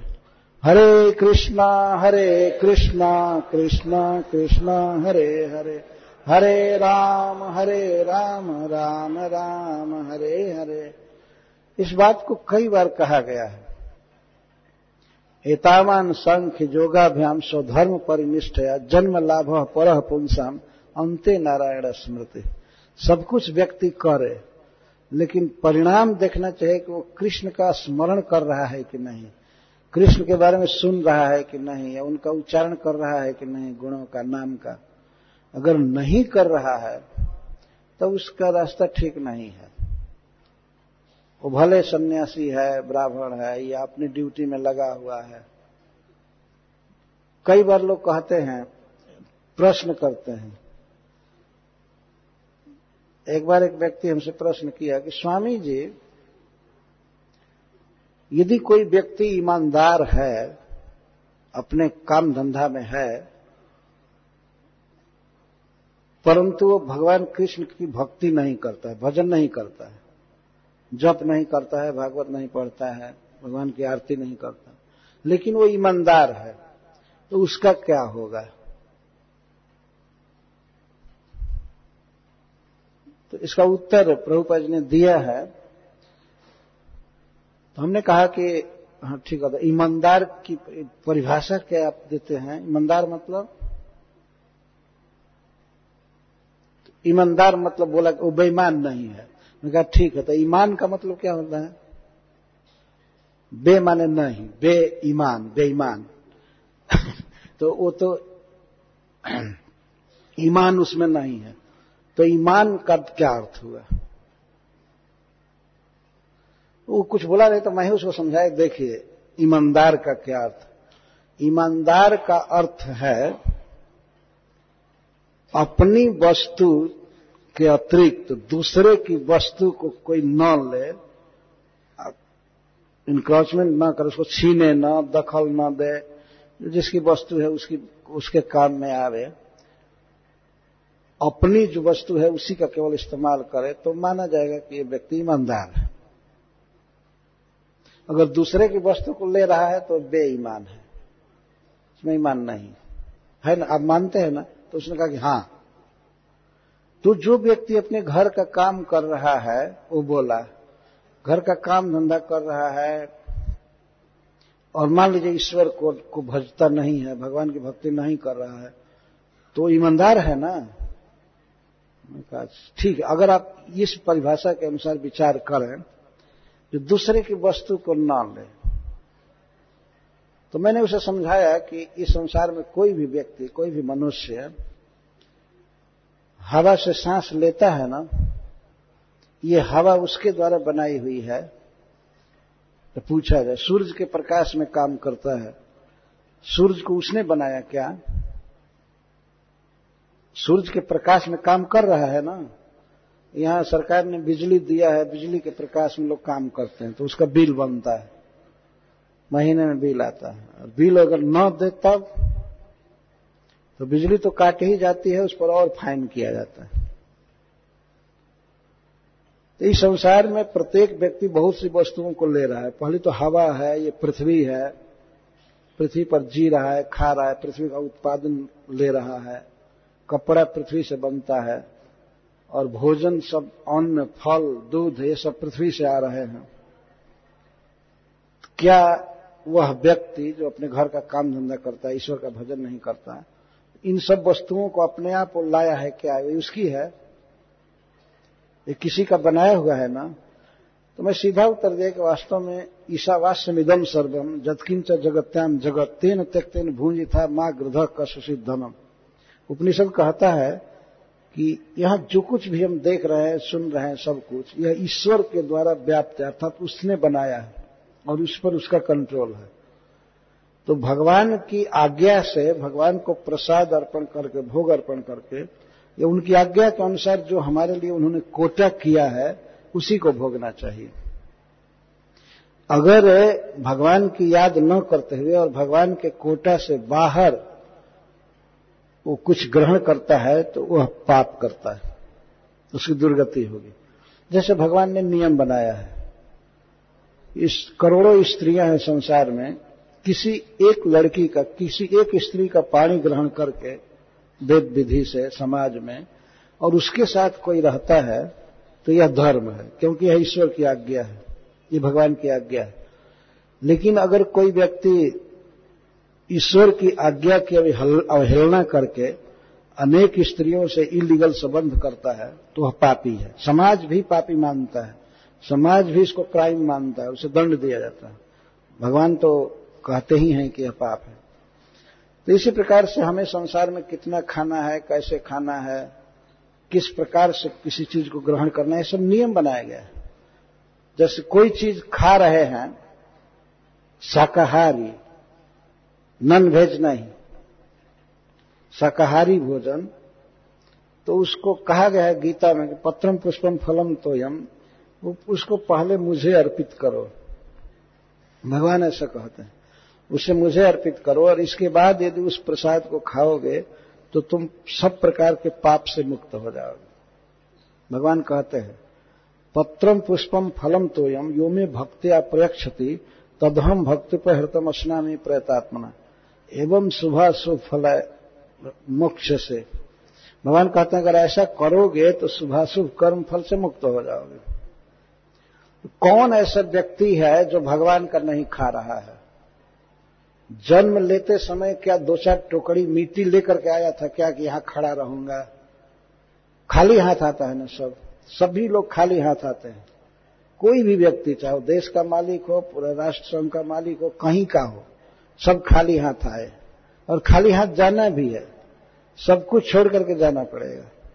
तो बीच में इतना फल, फूल, अनाज, पानी, दूध सब पी रहे खा रहे ये किसका है? वास्तव में सब भगवान का है। तो भगवान को जो नहीं मानता है, भगवान की भक्ति नहीं करता है, वह व्यक्ति ईमानदार हो ही नहीं सकता है। ये संभव ही नहीं है। जो व्यक्ति अपने जीवन में भगवान का तिरस्कार करे, भगवान को न माने और कहे कि हम अपने कर्तव्य का पालन करते हैं तो उसी प्रकार से वो दंडनीय है, जैसे चोर। मान लीजिए चोरों का कोई गिरोह है तो लोग अपना रिसोल्यूशन बनाते हैं, चोर लोग। कि रात में चोरी करने जाएँगे या कहीं तो बोलना मत, हल्ला मत करना और घर का मालिक जग जाए तो ऐसे भागना, ये करना, वो करना। मान लीजिए चोरों का अपना नियम हो और वे चोरी करे सफलतापूर्वक। और जो चोर चोरी करता है सफलतापूर्वक तो उसको वो लोग, हो सकता है कि नोबेल प्राइज भी दें। बहुत अच्छा बहुत अच्छा। उसको ईमान, उसको पारितोषिक दे, देंगे। चोरों का समुदाय। चोरों में जो हेड है वो वो उसको इनाम देगा। बहुत अच्छा। तुमको ये डिग्री देता हूँ और तुमको इतना महीने में दूँगा, ये दूँगा, बहुत अच्छा चोरी किया। लेकिन उसी समय, मान लीजिए चोरी के धन को किसी वृक्ष के नीचे या कहीं घर में वो लोग बांट रहे हों तो उस समय कोई चोर ऐसा कहे ये भाई, देखना बेईमानी न हो, ईमानदारी से बांटना। चोरी के धन को ईमानदारी से बांट रहे हैं। उसमें से एक पैसा भी लेना क्या ईमानदारी है? अगर उसी समय पुलिस को पता लग जाए कि ये चोर सब आपस में बांट रहे हैं, चोरी का धन, और वो लोग कहेंगे कि ईमानदारी से बांटो तो पुलिस आकर के डंडा से मार करके क्या कहेगी? ठीक है। हम अपने ईमानदारी से तुमको पीट रहे हैं, क्योंकि सरकार हमको वेतन दे रही है।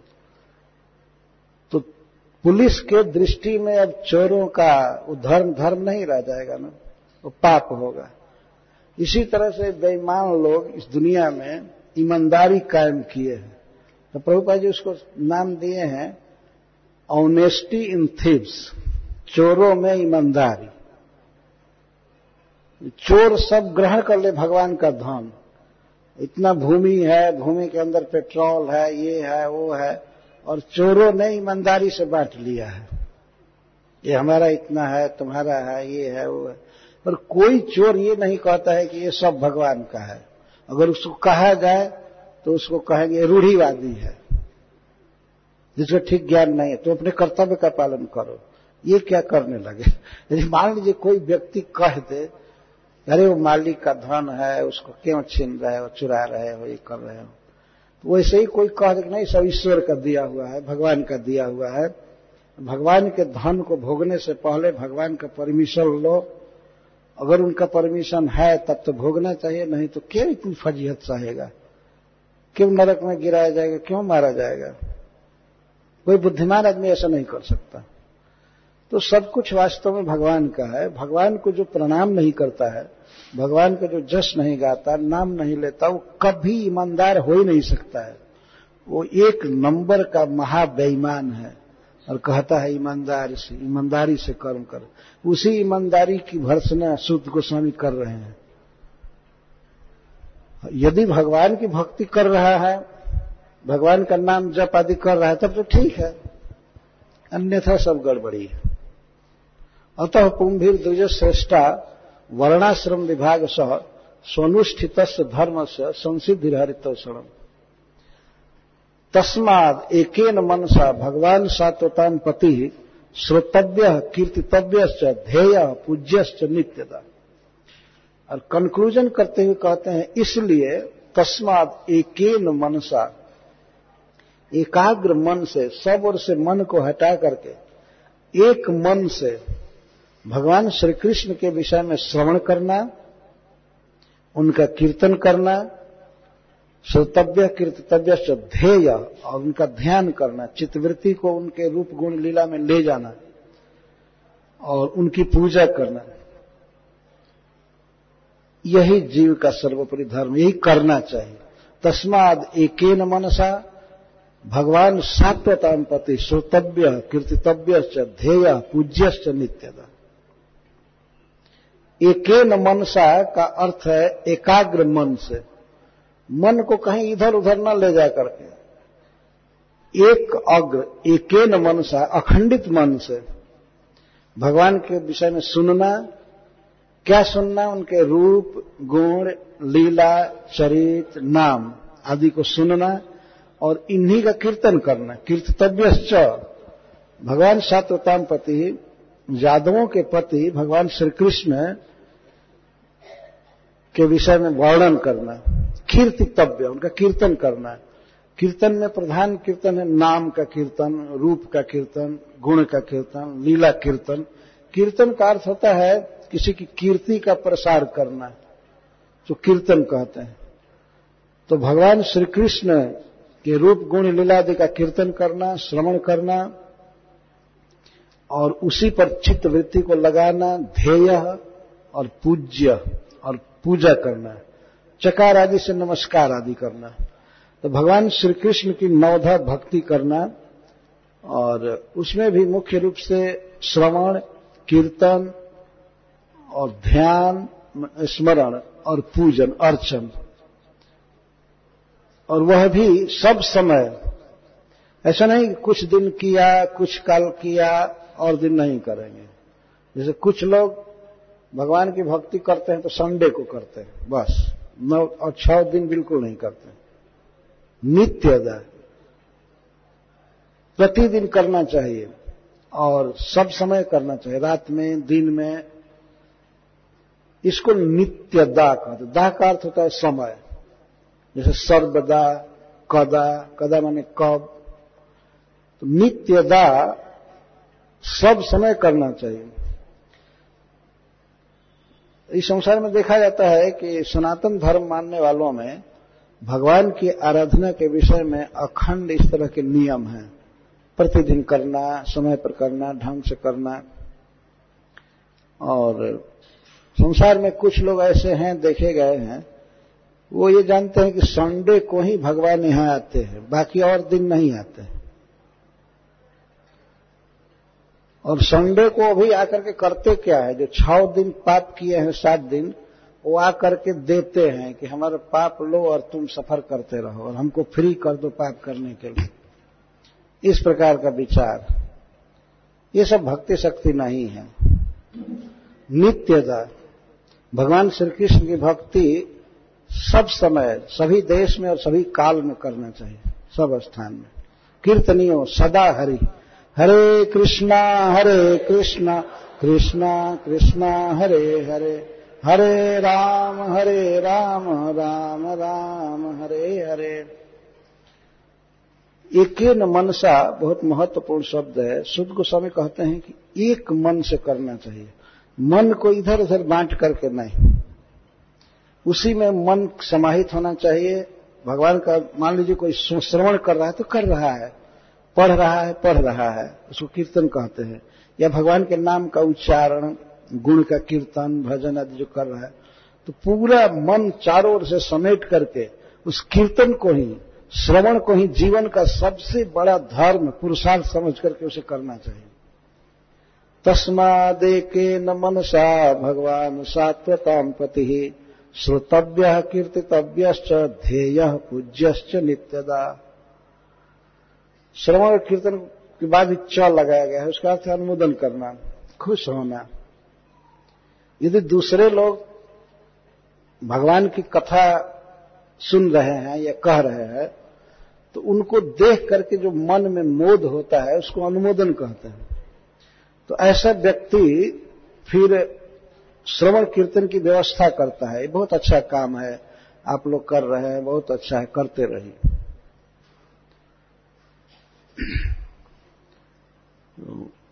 इस प्रकार के आयोजन करना भगवान के कीर्तन का रथ यात्रा का, या भगवान की कथा का, यह वास्तव में पुण्यवानों के भाग्य में लिखा होता है। धन तो बहुत लोगों के पास रहता है, लेकिन ये इस प्रकार की जब भावना हो कि मैं करा हूँ, मैं करूँ, मैं इसमें कुछ सहयोग दू, ये करूँ तो इसको अनुमोदन कहा जाता है। इसको अनुमोदन कहते हैं। भगवान की भक्ति के लिए सुविधा देना चकार शब्द से ये ध्वनित किया गया। श्रोतव्य कीर्तितव्य च। च च का अर्थ है श्रवण कीर्तन करने वालों को हेल्प करना। अब जैसे मंदिर बनाने के लिए कोई ज़मीन देता है तो ये वास्तव में उसका बहुत बड़ा अनुमोदन है। रामायण में लिखा गया है कहा ही सुन ही अनुमोदन कर ही भव बारिध गोपद तरह। जो भगवान के विषय में बोलते हैं, गाते हैं, श्रवण करते हैं, और जो अनुमोदन करते हैं, वो भाव समुद्र को, संसार सागर को गोपद की तरह पार कर जाते हैं। गाय के खुर से बने हुए गड्ढे को लांघने में क्या परिश्रम? है इस तरह से आसानी से जन्म मृत्यु के प्रवाह को लांघ जाते हैं।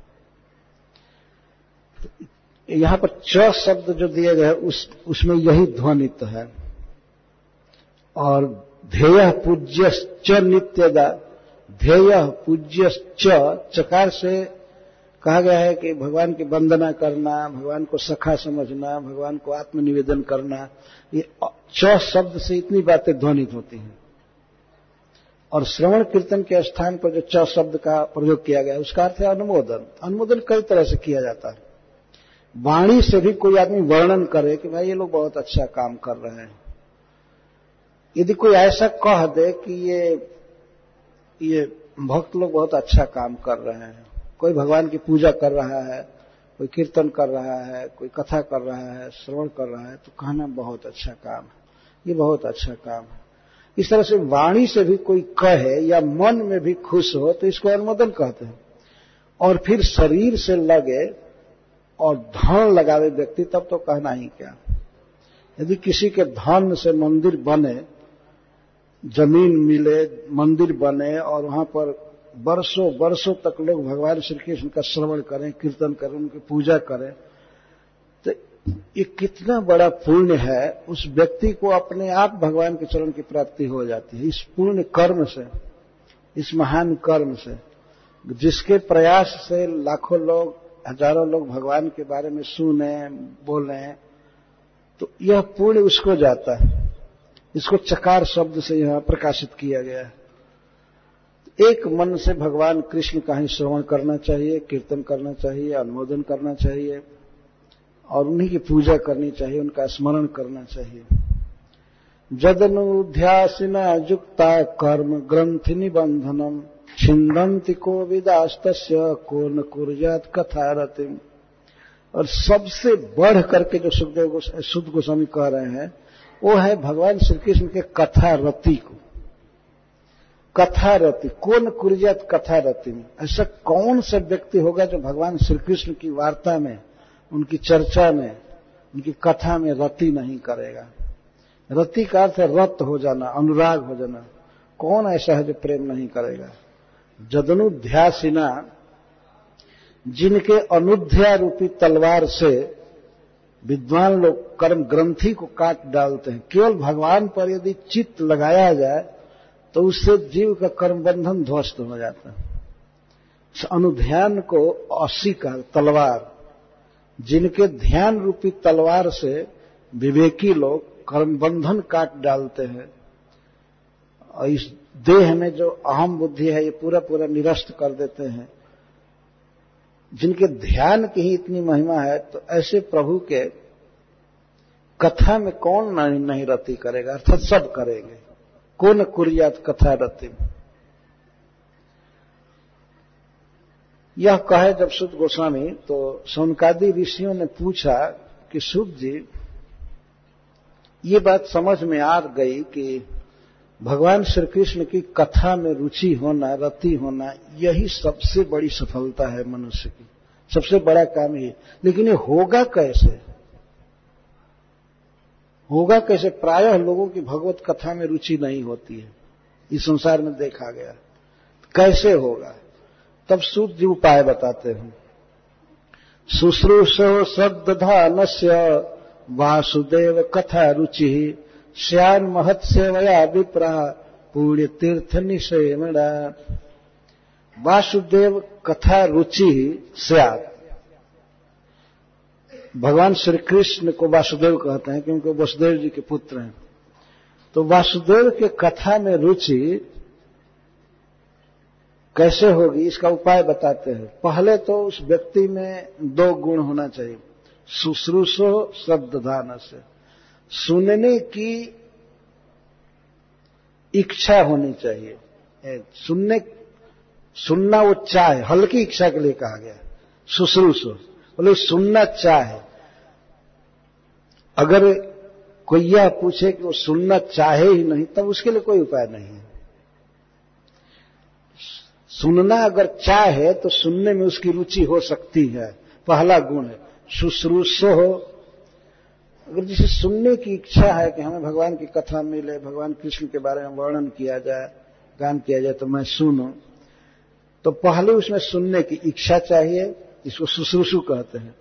और दूसरा गुण है श्रद्धा चाहिए। श्रद्धा का अर्थ है कि ये कथा सुनना ही हमारे जीवन का सबसे बड़ा काम है।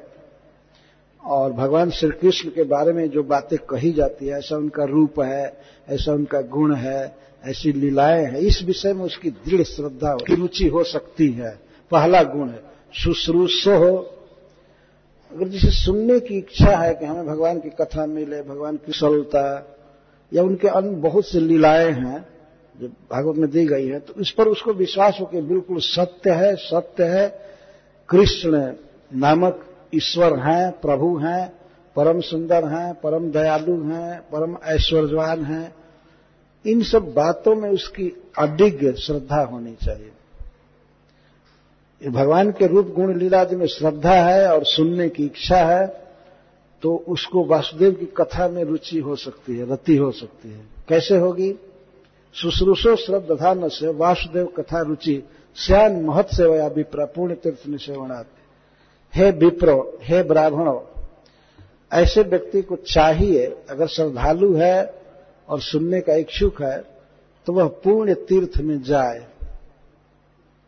पवित्र पवित्र करने वाले धाम भगवान के, जैसे वृंदावन धाम, मथुरा धाम, ऐसे धाम में पहले जाए, पूर्ण तीर्थ में।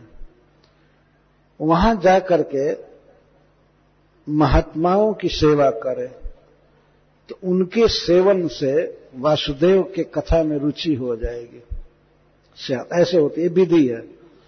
पहले पूर्ण क्षेत्र में जाए पूर्ण तीर्थ निसेवन पूर्ण तीर्थ। भगवान जहाँ लीला किए हैं, और भगवान के अर्चा विग्रह जहाँ रहते हैं, जहाँ भक्त जन रहते हैं तो उसको पूर्ण क्षेत्र कहा गया है।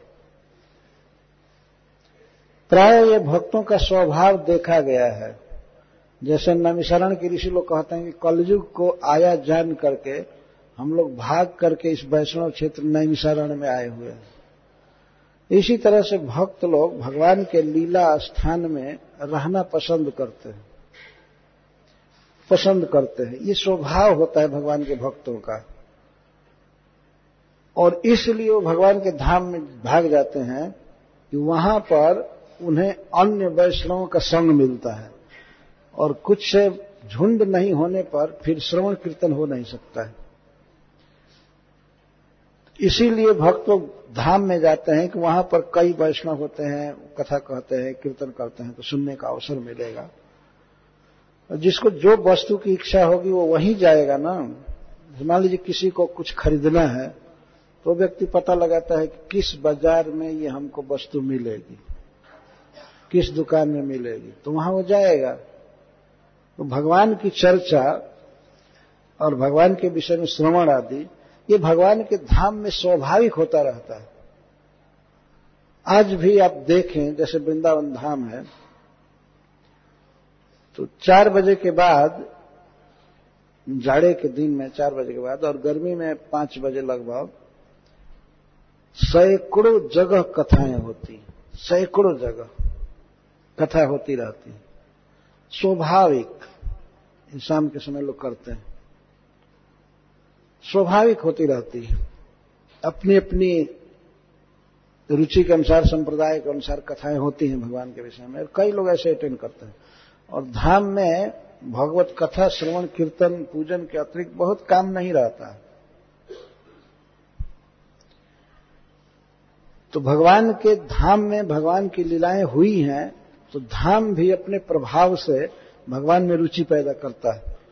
और ऊपर से वैष्णव महतगढ़ वहाँ गए हुए हैं, श्रेष्ठ वैष्णव तो उनका संग मिलता है उन्हें। तो पहले तो पूर्ण तीर्थ निसेवण करे निसेवणात् निसेवण का अर्थ यह है कि पूर्ण तीर्थ में जाकर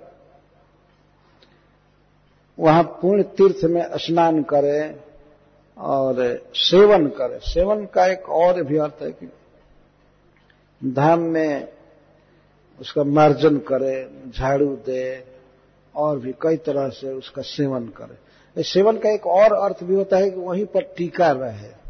यह अभी निसेवन ही है।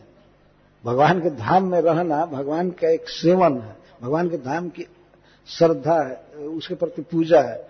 तो इसको निसेवनम कहते पूर्ण तीर्थ निसेवनात् वहाँ रहे। और वहाँ रह करके फिर क्या करे? श्यान महत सेवया विप्रा पूर्ण तीर्थ निसेवनात् पूर्ण तीर्थ में रहे और इसके बाद महत्व सेवा। महत्व बार बार कहा गया है भागवत में, महत का अर्थ भगवान श्री कृष्ण का भक्त। उन्हीं को महात्मा कहते हैं। महांतस्ते समचित्ता प्रशांता विमन्य वो सुहृदय साधो ये। भगवान ऋषभ देव कहते हैं महात्मा का लक्ष्य। और स्पष्ट उन्होंने, स्पष्ट कर दिया है कि भगवान श्री कृष्ण में जिनकी प्रीति है, वही महात्मा है। श्री कृष्ण से जिनको प्रेम है। तो ऐसे महात्मा धाम में प्राय रहते हैं और उनका कार्य ही है भगवान की गुणावली गाना, गाथा गाना, श्रवण कीर्तन करना। हमेशा महात्मा लोग इसी काम में लगे रहते हैं। तो ऐसे महात्माओं की सेवा जो व्यक्ति करता है, सेवा दो तरह से करता है। एक तो उनके मुख से भगवान की लीलाएँ, कथा सुनता है और दूसरी, उन महात्माओं के सेवा के लिए उनको जो, उनको सुविधा देता है। सुविधा देने का मतलब यह है कि उनका शरीर स्वस्थ रहे और उन्हें भोजन आदि की दिक्कत ना हो, इसकी व्यवस्था कर दे। इसी को महत सेवा कहते हैं। तो महत सेवा करने से महात्मा लोग स्वाभाविक प्रसन्न होकर के भगवान के गुणों का वर्णन करते हैं और इस तरह से अपने भक्ति रस पूरित भाव, भाषा में भगवान के गुणों का वर्णन करते हैं कि वो सुनने के बाद निश्चित भगवान के कथा में रुचि हो जाती है। श्यान महत सेवया विप्र पूर्ण तीर्थ में सेवा भगवान श्री कृष्ण की कथाओं में उनकी रुचि हो जाती है। ये उपाय है। और रुचि हो जाए कथा में, तब तो कथा सुनने से ही सब कुछ हो जाएगा। इसके बाद छह श्लोकों में शुद्ध गोस्वामी कहते हैं, ये जो छह श्लोक इसके बाद आए हुए हैं, इनको श्रील प्रभुपाद जी अमेरिका में याद कर रहे थे। जब अमेरिका सबसे पहले जब गए, पहुँचे वहाँ के लोगों की रजोगुणी, तमोगुणी प्रकृति को देखे।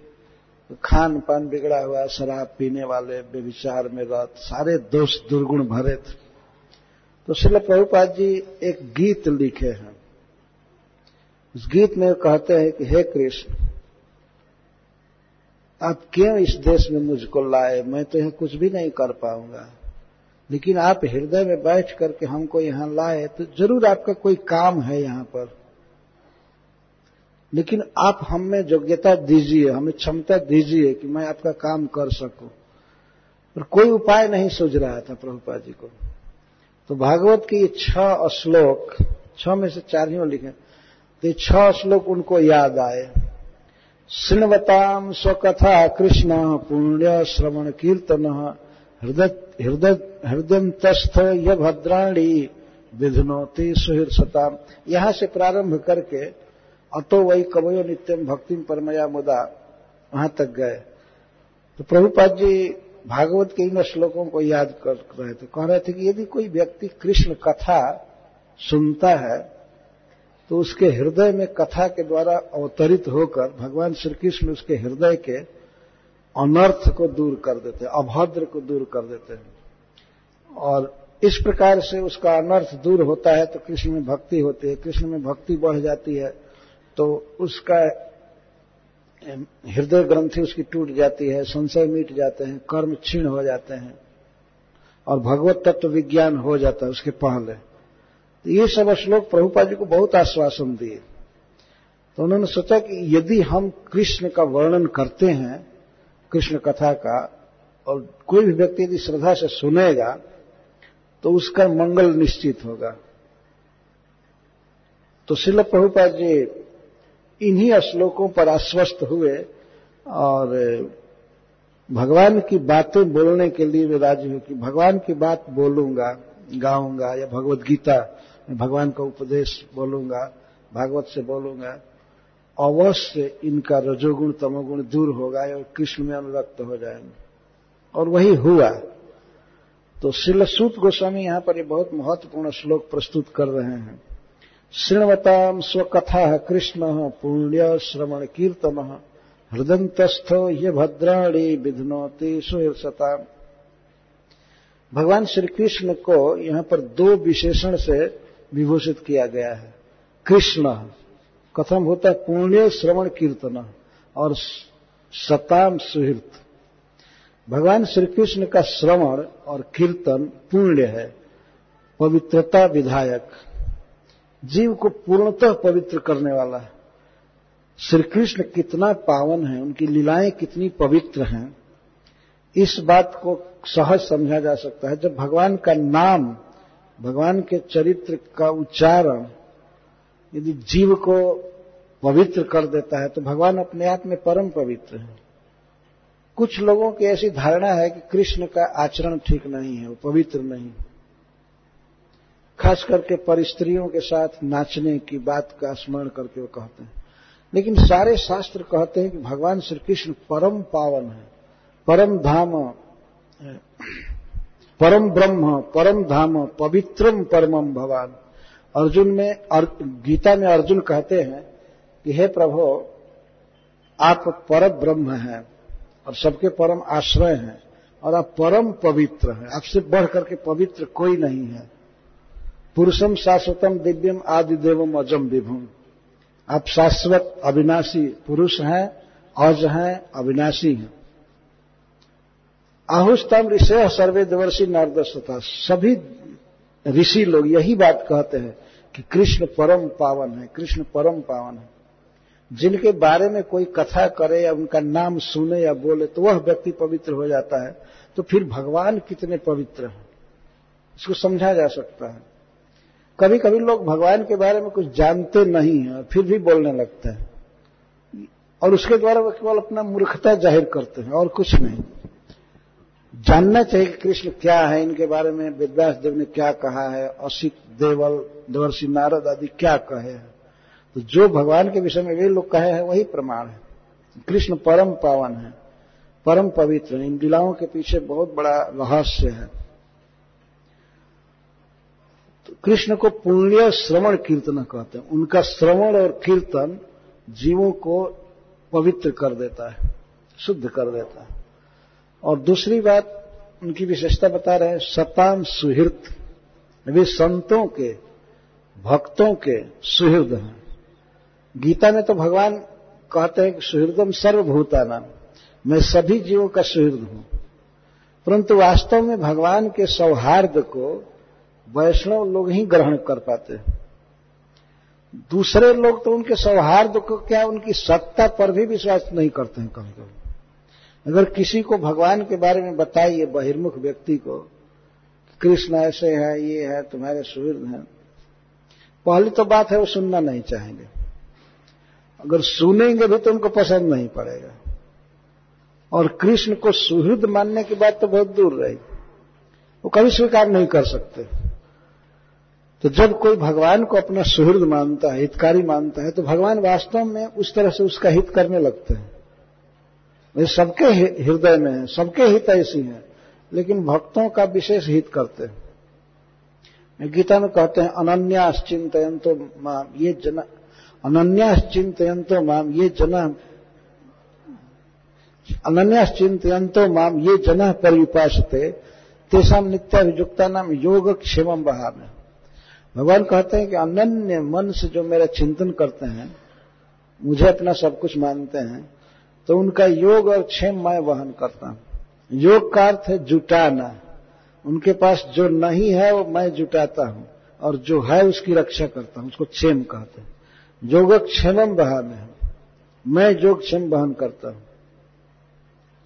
आजकल तो मनुष्य भी कोई संघ बनाकर जैसे तैसे कहते योग क्षेम बहा में है। तो क्या जोगक्षेम वहन करेंगे? और अपना चला लो, यही काफ़ी है। दुनिया का जोगक्षेम वहन करो। तो भगवान तो कहते हैं कि अनन्य भाव से मेरा कोई चिंतन भर करे तो उसका जोगक्षेम मैं वहन करता हूँ। और वे कहते हैं कि समोहम सर्वभूतेषु में देश्यस्तु न प्रिय मई भजंती माम माम भजंती ये भक्त मई सुनना तो उनमें मैं रहता हूँ, वो मुझमें रहते हैं। इसका मतलब यह है कि मैं तो सम हूँ, सभी के प्रति, लेकिन जो मुझको मानते हैं तो मैं उनको मानता हूँ। उनसे मैं प्रेम करता हूँ, कल्प वृक्ष की तरह। मैं ते तेसु चाप्य, ये भगवान कहते हैं। तो इस प्रकार यहाँ सूद गोस्वामी कहते हैं कि भगवान श्री कृष्ण सताम सुहृद संतों के सुहृद दूसरे लोग तो मानते ही नहीं, सुनते ही नहीं, भगवान की भक्ति करते नहीं, इसलिए उनका सुहृद नहीं कहा गया। क्योंकि भगवान उस तरह से सौहार्द करते भी नहीं है। जब उनको कुछ मानता ही नहीं है तो वो क्या करें? भगवान सुहृद है, संतों के, और पूर्ण श्रवण कीर्तन है। तो जब कोई व्यक्ति श्रृणवताम स्व कथा भगवान देखते हैं कि यह मेरी कथाओं को, मेरी लीलाओं को सुन रहा है तो भगवान उसके हृदय हृदयंतस्थ, उसके हृदय में हृदय अंतस्थ, हृदय के अंदर स्थित हो जाते हैं। कथा के शब्दों द्वारा भगवान उसके हृदय में स्थित हो जाते हैं और उसके हृदय के अभद्राणी विधनोती, उसके अमंगल, अनर्थ को दूर कर देते हैं। भगवान हृदय में रहते हैं और उसके सब विषय भोगों के जो प्लान हैं, लालसाएँ हैं, उसको समाप्त कर देते हैं। भगवान हृदय में स्फुरित होने लगते हैं कथा के द्वारा। इसलिए भगवान को हृदय में थोड़ा थोड़ा रियलाइज़ करके भक्त अपने वासनाओं को भूल जाता है। यही है हृदय के अमंगल को दूर करना। उसमें विषय भोग की लालसा, काम, क्रोध, मद, ईर्ष्या आदि नहीं रह जाता है। यह है अभद्र, जो जीव के कृष्ण प्राप्ति में बाधक है। उसको अनर्थ या अभद्र कहते हैं। अशोभनीय पदार्थ। तो भगवान उसे नष्ट कर देते हैं। नष्ट प्रायश अभद्रेशु नित्यम भागवत सेवया भगवत उत्तम श्लोके भक्ति भवती नाष्टिकी तो जब भक्त श्रवण कीर्तन करता है, भगवान की कथा सुनता है, कीर्तन में लगा रहता है जप में तो नष्ट प्रायसु अभद्रेशु जब उसके अभद्र नष्ट प्राय हो जाते हैं, थोड़ा नाम भर बाकी रह जाता है, इसलिए प्राय शब्द का प्रयोग किया गया। उसके लगभग अनर्थ नष्ट हो जाते हैं। किस चीज़ से नष्ट होते हैं? भागवत सेवया भागवत सेवन से उसके अनिष्ट नष्ट होते हैं। नष्ट प्रायसु अभद्रसु नित्यम भागवत सेवया तो वह व्यक्ति जब नित्य ही वैष्णवों की और भागवत शास्त्र की सेवा करता है, तब उसके अभद्र प्राय नष्ट हो जाते हैं। और जब अभद्र नष्ट हो जाते हैं तो भगवान श्री कृष्ण के चरणों में निश्चला भक्ति उत्पन्न होती है, नैष्ठिकी भक्ति उत्पन्न होती है। ऐसी भक्ति उत्पन्न होती है कि अब उसे कभी हट नहीं सकता है। नैष्ठिकी भक्ति का अर्थ है, अपने साधन के प्रति, भागवत पढ़ने के प्रति, भागवत सुनने के प्रति, नाम जप आदि के प्रति, अब वो कभी हट नहीं सकती उसकी चित्तवृत्ति उसे रस का अनुभव होने लगता है। पहले वो साधन के रूप में करता है, लेकिन धीरे धीरे जब अनर्थ निवृत्ति होती है, अभद्र दूर होता है तो भक्ति के अंगों में उसे रस का अनुभव होने लगता है। वो बार बार सुनता है। पहले तो वेद शास्त्र की आज्ञा से, गुरु की आज्ञा से वो सुन रहा था, या जप कर रहा था, लेकिन जब भक्ति करता है, अभद्र नष्ट हो जाता है, तब अपने आप रस आने लगता है भक्ति करने में, उसे कथा सुनने में, भागवत पढ़ने में, भगवान का नाम जप करने में रस का आभास होता, अनुभव होता है। और इस कारण से उन साधनों के प्रति वह उसकी निश्चल बुद्धि हो जाती है। वो छोड़ नहीं पाता है। इसको नैष्ठिकी भक्ति कहते हैं। अभी साधन भक्ति के प्रति ही बात कही जा रही है। नैष्ठिकी भक्ति। जहाँ से वो टीके न संस्कृत में नी का अर्थ नितरम, स्ठ का अर्थ टिक जाना, इसको निष्ठा कहते हैं। जहाँ से आदमी हट न सके। वो कुछ भी हो जाए, चाहे बरसात हो, जाड़ा हो, गर्मी हो, चाहे कहीं कुछ भी हो रहा हो, लेकिन वो अपने साधन से, अपने भागवत पाठ से, अपनी सेवाओं से वो निवृत्त नहीं हो सकता। वो हट नहीं सकता। इसको नैष्ठिकी भक्ति कहते हैं। ये अभद्र नष्ट होने पर होता है। प्रायेशु शब्द का क्यों प्रयोग है? नष्ट प्रायेशु अभद्रेशु इस पर श्रीधर स्वामी जी लिखे हैं कि कुछ कुछ अनर्थ रह जाता है। विश्वनाथ चक्रवर्ती ठाकुर कहते हैं कि अनर्थ तो ऐसे नष्ट हो जाता है, लेकिन कभी कभी कोई कोई नामा अपराध है बाकी रह जाता है। कोई कोई ऐसे। इसीलिए प्रायः शब्द का प्रयोग किया गया। प्राय का अर्थ है कि निन्यानवे प्रतिशत तो उसका अनर्थ नष्ट हुआ, हो जाता है, इस श्रवण कीर्तन करने से। लेकिन कोई कोई थोड़े से अनर्थ बाकी रहते हैं। तो भक्ति करने से वो भी नष्ट हो जाते हैं। नष्ट प्रायसु अभद्रेशु नित्यम भागवत सेवया। जब भागवत का अर्थ है, एक भागवत, बड़ भागवत शास्त्र, आर भागवत भक्त, भक्ति रसपात्र दो प्रकार के भागवत। एक भागवत, बड़ भागवत शास्त्र। एक बहुत बड़ा भागवत भागवत है। एक कोटि का भागवत है, बड़ा शास्त्र श्रीमद भागवतम ये सबसे श्रेष्ठ शास्त्र है। भगवान के नाम, गुण, लीला आदि का इसमें निरूपण है। यह भगवान का प्रतिपादन करता है, इसीलिए इसको भागवत कहते हैं। भगवत प्रतिपाद्य हैं इस ग्रंथ के, और भगवान के भक्तों का चरित्र इसमें दिया गया है, भगवान की लीलाएँ दी गई है। इसी कारण से इसको भागवत कहते हैं। भगवत संबंधी शास्त्र। तो एक भागवत, बड़ भागवत शास्त्र। भागवत शास्त्र में बड़ शब्द लगाया जा रहा है। कृष्णदास कविराज गोस्वामी कहते हैं यह बहुत महान ग्रंथ है। केवल सुनने मात्र से भगवान में प्रेम देता है। अद्भुत इसकी महिमा है। महाराज परीक्षित ने अपने जीवन के अंत में क्या किया? इसको सुना। तो इसलिए इसको बड़ भागवत शास्त्र, बड़ा शास्त्र है। आर भागवत भक्त भक्ति रस पात्र। दूसरा भागवत है भक्ति रस का भाजन। भक्ति रस से लबालब भरा हुआ भक्त। उसको भी भागवत कहते हैं। जहाँ भक्ति रस निवास करता है, भक्ति रस जिसमें भरा हुआ है, भगवान के प्रति प्रेम। कोई भगवान को अपना मित्र समझता है, कोई अपना प्रिय समझता प्रियतम, कोई स्वामी, कोई पुत्र, सखा इत्यादि। और भगवान के प्रति वैसे ही प्रेम रस से भरा हुआ व्यक्ति है तो उसको भागवत कहते हैं। तो दोनों प्रकार के भागवत की जब नित्य सेवा करता है व्यक्ति, तब उसका अनर्थ दूर हो जाता है और भगवान में नैष्ठिकी भक्ति होती है। नष्ट प्राय सभद्रेशु नित्यम भागवत सेवया, भगवत उत्तम श्लोक भक्ति भवती नैष्ठिकी। सो नित्यम भागवत सेवा कहते वैष्णवों की सेवा और ग्रंथ की सेवा। तो ग्रंथ की सेवा का मतलब है इसे पढ़ना, सुनना। ये अर्थ है। इसे सुनना चाहिए। यही भागवत की सेवा है। और उसमें एक कालव्यापी विशेषण लगा रहे हैं। नित्यम नित्यम के कई अर्थ। नित्यम का एक अर्थ है चौबीसों घंटे। और एक अर्थ है प्रतिदिन। और सदा। नित्यम के कई अर्थ होते हैं। तो इसे प्रतिदिन और अधिक से अधिक समय तक, सब समय इसे सुनना चाहिए, पढ़ना चाहिए।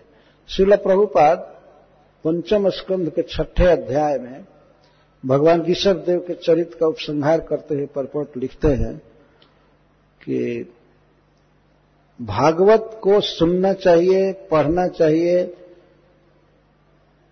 अगर संभव हो तो 24 घंटा।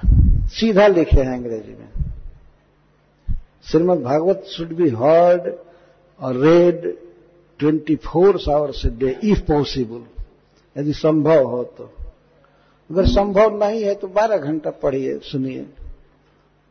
आधा कर दीजिए। और वो भी संभव नहीं है तो छह घंटा। वो भी नहीं संभव है तो तीन घंटा या जो भी। अब तो उस संभव के अनुसार, आपके संभव के अनुसार भागवत नहीं कहेगा। भागवत तो स्टैंडर्ड स्थापित करता है कि चौबीसों घंटे सुनना चाहिए।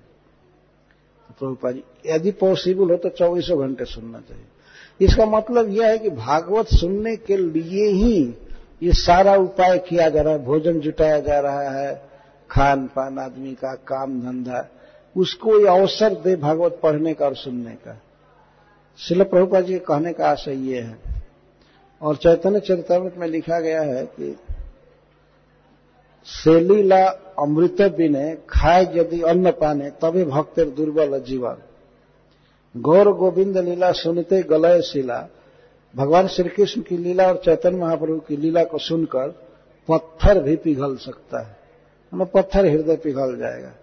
पर भगवान चैतन्य महाप्रभु और श्री कृष्ण की इन लीलाओं को कोई न सुने और केवल महाप्रसाद खाए तो उसका भक्त उसका जीवन दुर्बल रहेगा। खाए यदि अन्न पाने।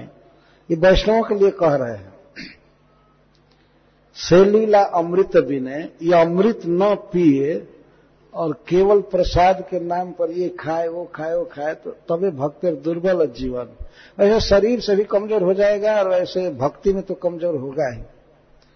अगर लीला आदि न सुने तो भक्ति में तो कमज़ोर होगा ही। ज़्यादा यदि महाप्रसाद आदि खाया तो फिर ब्लड प्रेशर आदि क्या क्या है सब हो ही जाता वैसे भी दुर्बल हो जाएगा।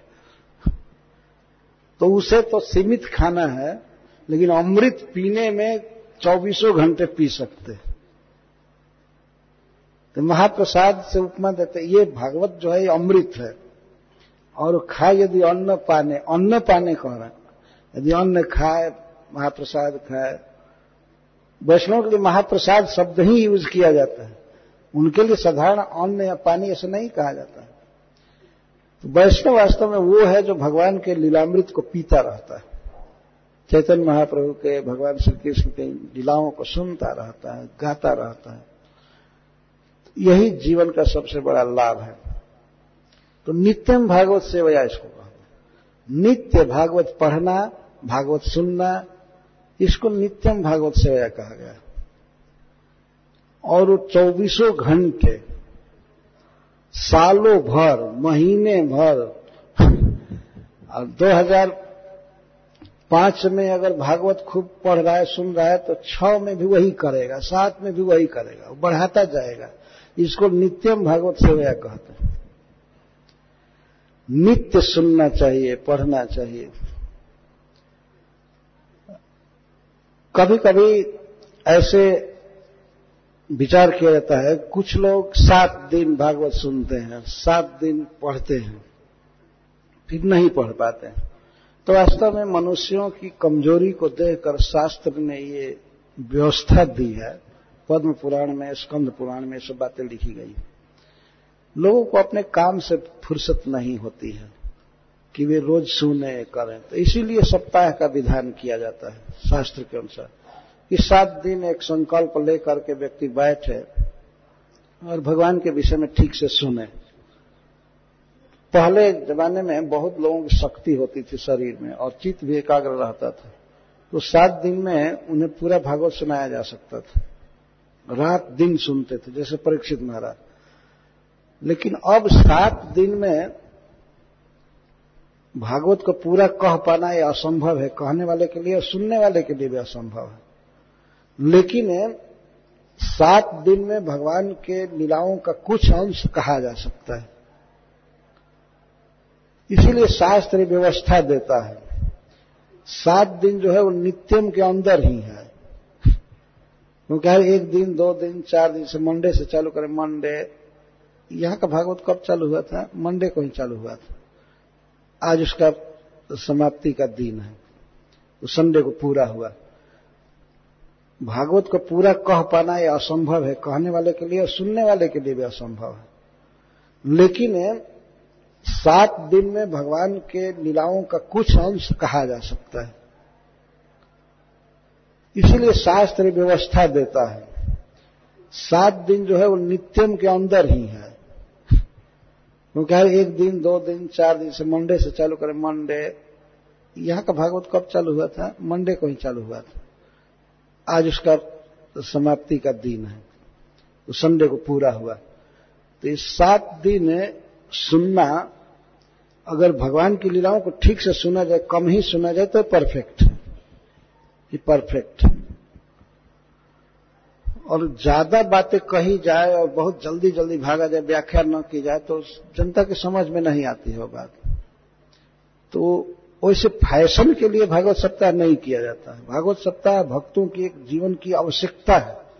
उसकी पूर्ति के लिए किया जाता है। चाहे सात दिन करे, पाँच दिन करे, दो दिन करे, नौ दिन, दस दिन। और यदि नैमिषारण के ऋषियों की तरफ़ फुर्सत है तो एक हज़ार वर्ष के लिए बैठ सकते हैं। सैकड़ों वर्ष के लिए बैठ सकते हैं।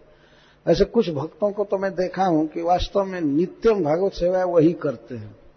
यहाँ भागवत सप्ताह खत्म हुआ, वहाँ पहुँच गए, वहाँ पहुँच गए। ये है नित्यम भागवत सेवा। यही है वास्तव में नित्यम भागवत सेवा। नित्य, निरंतर चाव है।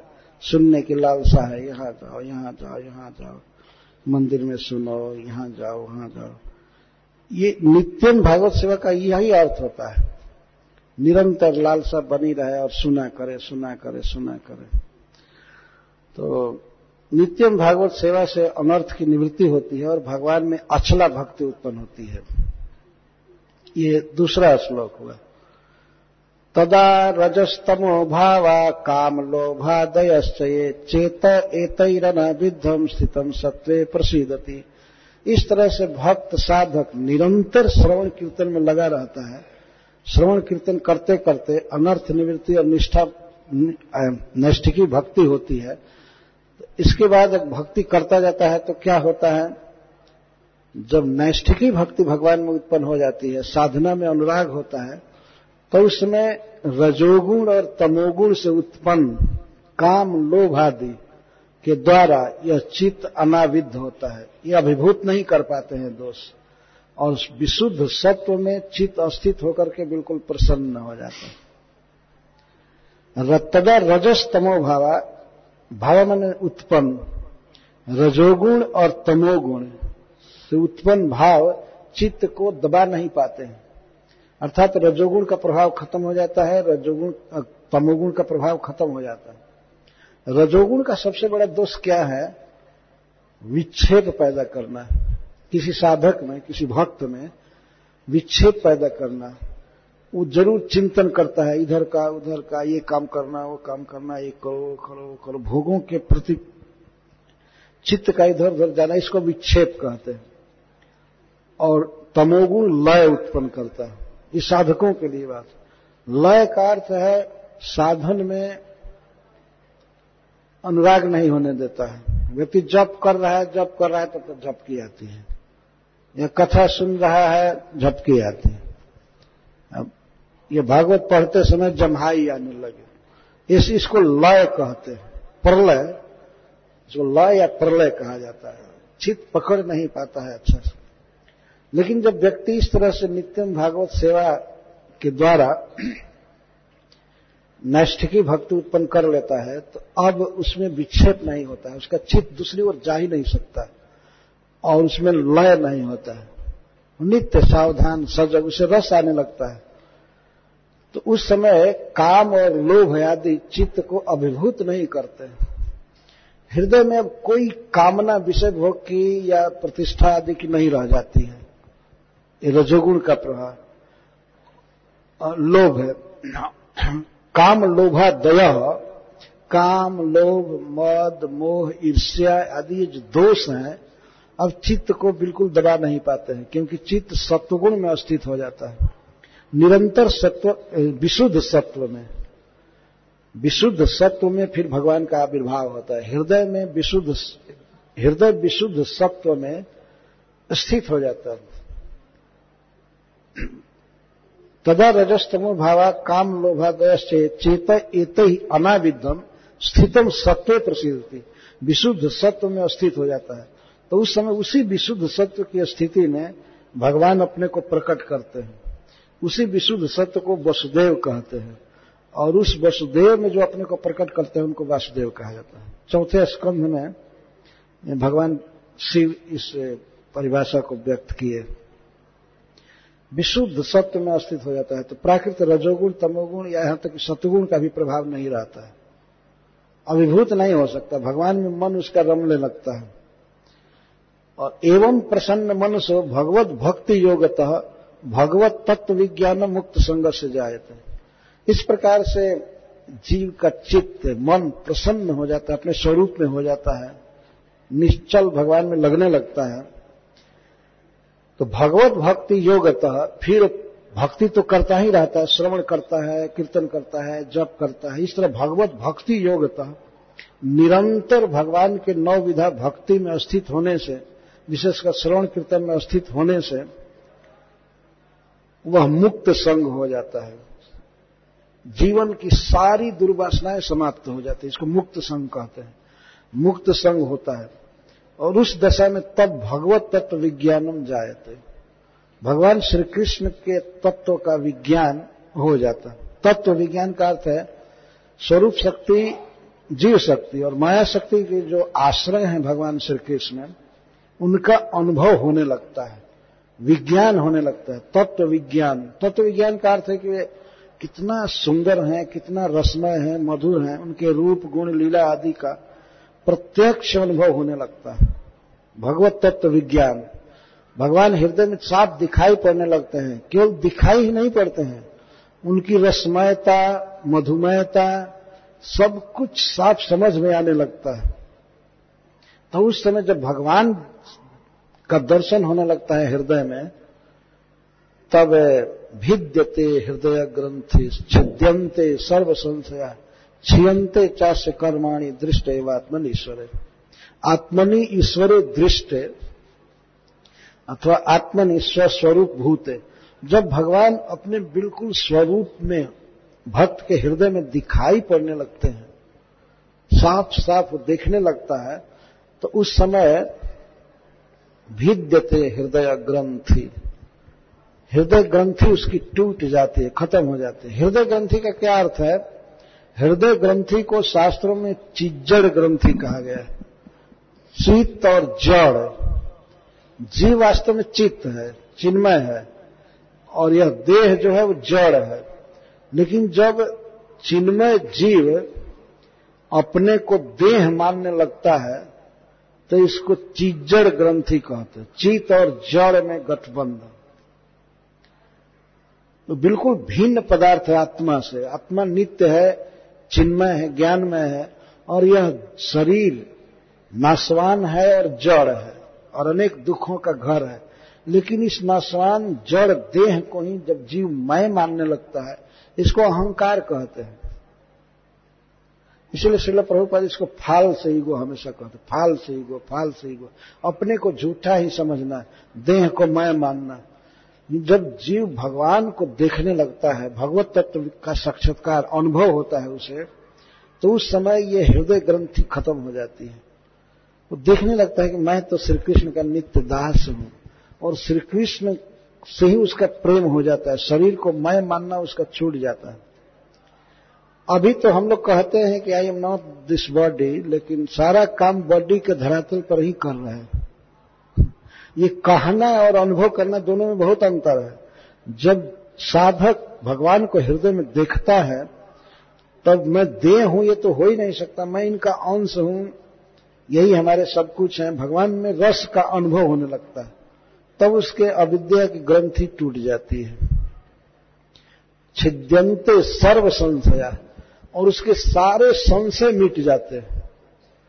भगवान जब तक नहीं मिलते हैं, तब तक भक्त के हृदय में भी बहुत संशय रहता है डाउट रहता है। कई प्रकार के डाउट रहता है। एक तो डाउट ये रहता है कि जो भगवान कृष्ण के विषय में सब लिखा गया है, सचमुच कृष्ण है ना, कि ऐसे ही लिख दिया गया है। कभी कभी भक्तों के हृदय में भी संशय हो सकता है। और संभावना भी संशय, श्रीपद श्रीधर स्वामी लिखते हैं। असंभावना कई विषय में। या हम जो भगवान का जप कर रहे हैं, भगवान की कथा सुन रहे हैं, भक्ति कर रहे हैं तो भगवान इसको अप्रिसिएट करेंगे ना? वो सब देखे हैं ना? क्या भगवान इसका फल हमें देंगे? क्या भगवान हमें दर्शन देंगे? और क्या भगवान श्री कृष्ण सचमुच के बहुत सुंदर हैं और सचमुच सुहृद हैं? हमारे भक्ति के कार्यों से प्रसन्न हैं। ये सब जब तक भगवान का साक्षात्कार अनुभव नहीं होता है, तब तक जीव का संशय बना रहता है। जब वो आ जाते हैं, तब एकदम सारा संशय खत्म हो जाता है। तो छिद्यंते सर्व संशया अब कोई डाउट नहीं रहता है। क्योंकि भगवान को सामने देख रहा है, हृदय में देख रहा है, दृष्टे एवात्मनि ईश्वर। अपने स्वरूप में जब भगवान श्री कृष्ण बजाते हुए इस तरह से हृदय में दिखाई पड़ने लगते हैं, तब संशय कहाँ रहेगा? भगवान के गुणों के बारे में जो भी असंभावना आदि संशय रहता है, वो समाप्त हो जाता है। कोई संशय नहीं रहता। लेकिन यह तभी होता है जबकि भगवान का दर्शन होता है। तो उसके पहले संशय बना रहता है। भले किसी भक्त उस दशा में पहुँचे हुए भक्त का संशय बहुत कम होगा डाइल्यूट होगा लेकिन कुछ न कुछ संशय बना रहता है। इसीलिए शुद्ध गोस्वामी कहते हैं कि भगवान का जब दर्शन होता है हृदय में, तब सारे संशय समाप्त हो जाते हैं। तो ऐसे संशय रहेगा ही। भगवान श्री कृष्ण हमको मानेंगे कि नहीं मानेंगे, दर्शन देंगे कि नहीं देंगे। पहला तो यही है कि दर्शन देंगे या नहीं देंगे। तो देने के बाद संशय चला जाता है कि दिए फिर भगवान के सौंदर्य सौकुमार सुगंध आदि का अनुभव करता है जीव। कितना सुंदर, कितना मधुर भगवान है। इन सब का वो अनुभव करने लगता है। और भगवान की भक्ति में कितना रस है, कितनी, कितना बल है भगवान की प्राप्ति करा दिया उसने। और श्रवण आदि भक्ति के प्रति भी संशय रहता है, क्या यही जीवन का उद्देश्य है? क्या श्रवण कीर्तन करने से ही भगवान मिलेंगे? जब मिल जाते हैं तो संशय मिल जाता है। हाँ हाँ ठीक। भक्ति में ही सारा बल है। भगवान के जप में, श्रवण में, ये इसी में बहुत बड़ा बल है। हरे कृष्णा हरे कृष्णा कृष्णा कृष्णा, हरे हरे। हरे राम हरे राम राम राम, हरे हरे। तो भिद्यते हृदय ग्रंथि छिद्यंते सर्व संशया क्षीयते चाष्य कर्माणी दृष्ट एवात्मनीश्वर अब अंत में शुद्ध गोस्वामी कहते हैं इसी श्लोक से मैं कथा का विराम दूँगा अतो वै कवयो नित्यम भक्तिम परमया मुदा वासुदेवे भगवते कुरंत्यात्म प्रसादनिम इसी से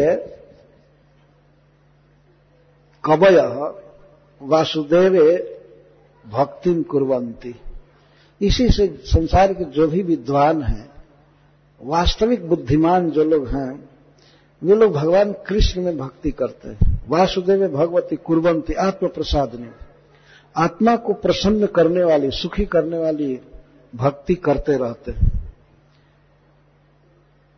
तो ये भक्ति साधन काल और साध्य काल साधन दशा में भी परम आनंदमयी है आत्म प्रसादनी और सिद्ध जब व्यक्ति होगा तो तो कहना ही नहीं है कितना आनंद आएगा। दूसरे जो साधन हैं, जैसे स्वर्ग प्राप्ति के लिए यज्ञ, जाग आदि करना तो इस जीवन में भी व्यक्ति को सुख नहीं मिलता है। क्योंकि बहुत प्रतिस्पर्धा रहती है, क्या क्या, ये करो ये करो। जैसे वो लोग यज्ञ कर रहे थे, ऋषि लोग तो कहते हैं कि धुआँ खाते खाते हम लोग बेदाम हो रहे हैं। साधन दशा में भी कोई आनंद नहीं है। और स्वर्ग में यदि पहुँचेंगे तो वहाँ भी वो हमसे ज़्यादा सुखी है, उसका पद बड़ा है। ये होर लगी रहती है और पूर्ण क्षीण होने पर फिर गिरना पड़ता है। तो साध्य दशा में भी सुख नहीं है। पर भक्ति ऐसी है कि साधन दशा में भी आनंद ही आनंद है। भगवान की भक्ति करने में, श्रवण करने में, कीर्तन करने में परम सुख है। और जब भगवान मिलेंगे तब तो कहना ही नहीं, सुख ही सुख है। अतो वही कबयो नित्यम भक्ति परमया मुदा। परमया मुदा का अर्थ परमानंद के साथ भक्ति करते हैं। यहाँ तो भक्ति में इतना सुख है कि जब भगवान के धाम चले जाते हैं तो वहाँ भी भक्ति करते रहते हैं। मतलब भगवान का सुनना, भगवान का गीत गाना, भगवान के साथ नाचना, खाना, ये सब। इसको परमा मुदा कहते परम आनंद है भगवान की भक्ति में। यहाँ तक श्री लसूद गोस्वामी दो प्रश्नों का उत्तर दे दिए। अतो वही कवयो नित्यम भक्तिम परमया मुदा, वासुदेवे भगवती कुरवंत आत्म प्रसादनी जीव का एकांतिक श्रेय क्या है और समस्त शास्त्रों की सारभूत वस्तु क्या है? दो प्रश्नों का उत्तर यहाँ तक दे दिए। क्लियर प्रश्न का उत्तर हुआ। प्रश्न भी क्लियर था और उत्तर भी बिल्कुल क्लियर है। तो जो कवय कवय से तात्पर्य, जो विवेकी लोग, जो विद्वान हैं, समझदार हैं, वे लोग परम आनंद के साथ भगवान की भक्ति करते रहते हैं। परमया मुदा, परम आनंद के साथ। भक्ति करने में भी आनंद ही आनंद है। इसलिए ध्रुव महाराज की स्तुति में हम लोग पढ़ते हैं। ध्रुव महाराज कहते हैं हे प्रभु मैं तो अपना घर छोड़ा था सीसा खोजने के लिए, बहुत बड़ा राज्य कांच खोजने के लिए, लेकिन हमको स्पर्श मणि मिल गया, पारस पत्थर मिल गया, आप मिल गए, हमको कुछ भी नहीं चाहिए, कुछ भी नहीं चाहिए। लेकिन फिर भी भगवान ने ज़बरदस्ती उनको राज्य दिया। इसके पीछे कारण है। भगवान ने सोचा कि कोई व्यक्ति मेरा भजन करता है और हमसे कुछ चाहता है तो उसको ज़रूर देना चाहिए। अगर मैं नहीं दूँगा तो लोग यही कहेंगे कि ये कृष्ण भगवान का या विष्णु भगवान का कोई भजन करता है तो ये उसका मन बदल देते हैं, क्योंकि ये देना नहीं चाहते। ध्रुव धन चाहते थे, राज चाहते थे।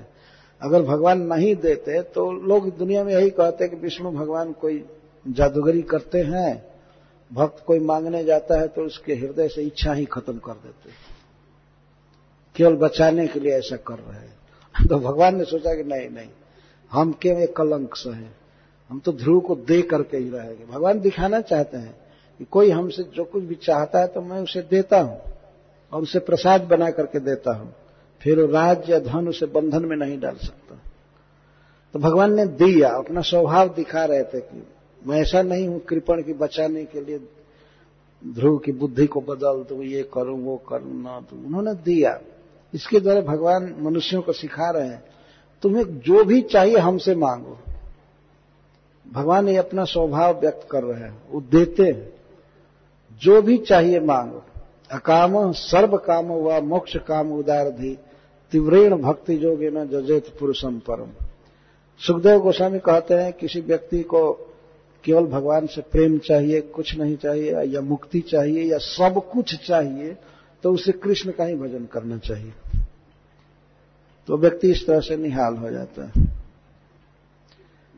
तो यहाँ पर श्रीमद् भागवत कथा का आयोजन किया गया। इसके लिए मैं उत्तर भारत के ये आरजीबी को क्या कहते हैं हिंदी में? उत्तर भारत के स्कान के प्रचार के जो अध्यक्ष हैं देवकी नंदन प्रभु, उन्हें मैं भूरी भूरी धन्यवाद देता हूँ। और उनके आश्रय में राधा रंजन दास इस भागवत के लिए बहुत परिश्रम किए और और भी भक्तों ने उनको बहुत सहयोग दिया है, जैसे प्रधान प्रधान गोपिका दास और और भी भक्तों ने जो सहयोग किया उसके लिए मैं सबको धन्यवाद देता हूँ। और इस कानपुर में, इस ब्रह्मावर्त में भगवान श्री कृष्ण का भव्य सेंटर मंदिर बनाने के लिए जिन्होंने दान दिया है, ज़मीन दिया है और बहुत सहयोग करती रहती है। ऐसे श्री अनीता भटनागर जी को मैं बहुत धन्यवाद देता हूँ। भगवान श्री कृष्ण उन्हें हमेशा सुखी रखे, उनका मन कृष्ण में लगा रहे, यही शुभकामना है। और बहुत से भक्त पधारे इस कथा में जहाँ तहां से, इलाहाबाद सेंटर से, और जगह से, वृंदावन से। उन सबके प्रति मैं बहुत बहुत आभारी हूँ, और मंच छोड़ने से पहले मैं अविनाश कुमार को बहुत बहुत धन्यवाद देता हूँ, जिनके सहयोग से यह श्रीमद् भागवत कथा आयोजन संपन्न हुआ। जो दिल्ली से आए हैं कथा सुनने के लिए आज के दिन।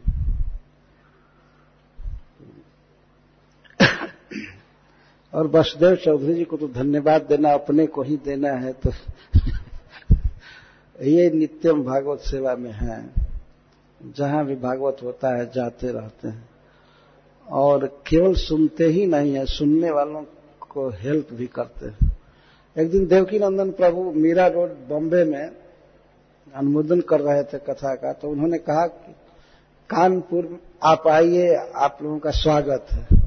तो हमने कह दिया कि, अरे भाई, कुछ ब्रह्मचारी अकिंचन भक्त हैं तो उनको तो भाड़ा वगैरह भी चाहिए ना।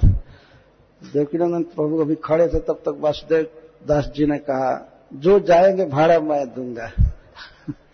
तो यह वास्तव में जो वृंदावन से भक्त आए हैं और बम्बे से एक दो भक्त आए उनका इन्होंने इस तरह से सहाय किया और हमेशा करते ही रहते हैं। जहाँ जाते हैं, वहाँ मन से, अर्थ से, देह से सब करते रहते हैं। तो भगवान श्री कृष्ण की इन पर कृपा हो, उनका मन हमेशा लगा रहे कृष्ण में। यही शुभकामना है। सुरपति प्रभु को भी बहुत धन्यवाद जो इलाहाबाद से आए। सभी भक्तों को जिन्होंने कथा को सुना है और जिन्होंने सहयोग किया है, जिन्होंने आयोजन किया है, किसी भी तरह से जो भगवान कृष्ण में लगे हैं, कृष्ण के प्रचार में, कृष्ण का मंदिर बनाने में उन सबके जीवन में सुख हो, सुविधा हो, वे निरोग रहे, उनका परिवार सुखी हो और अबाध रूप से कृष्ण को प्राप्त करें, यही शुभकामना है। हरे कृष्ण। जय श्री प्रभु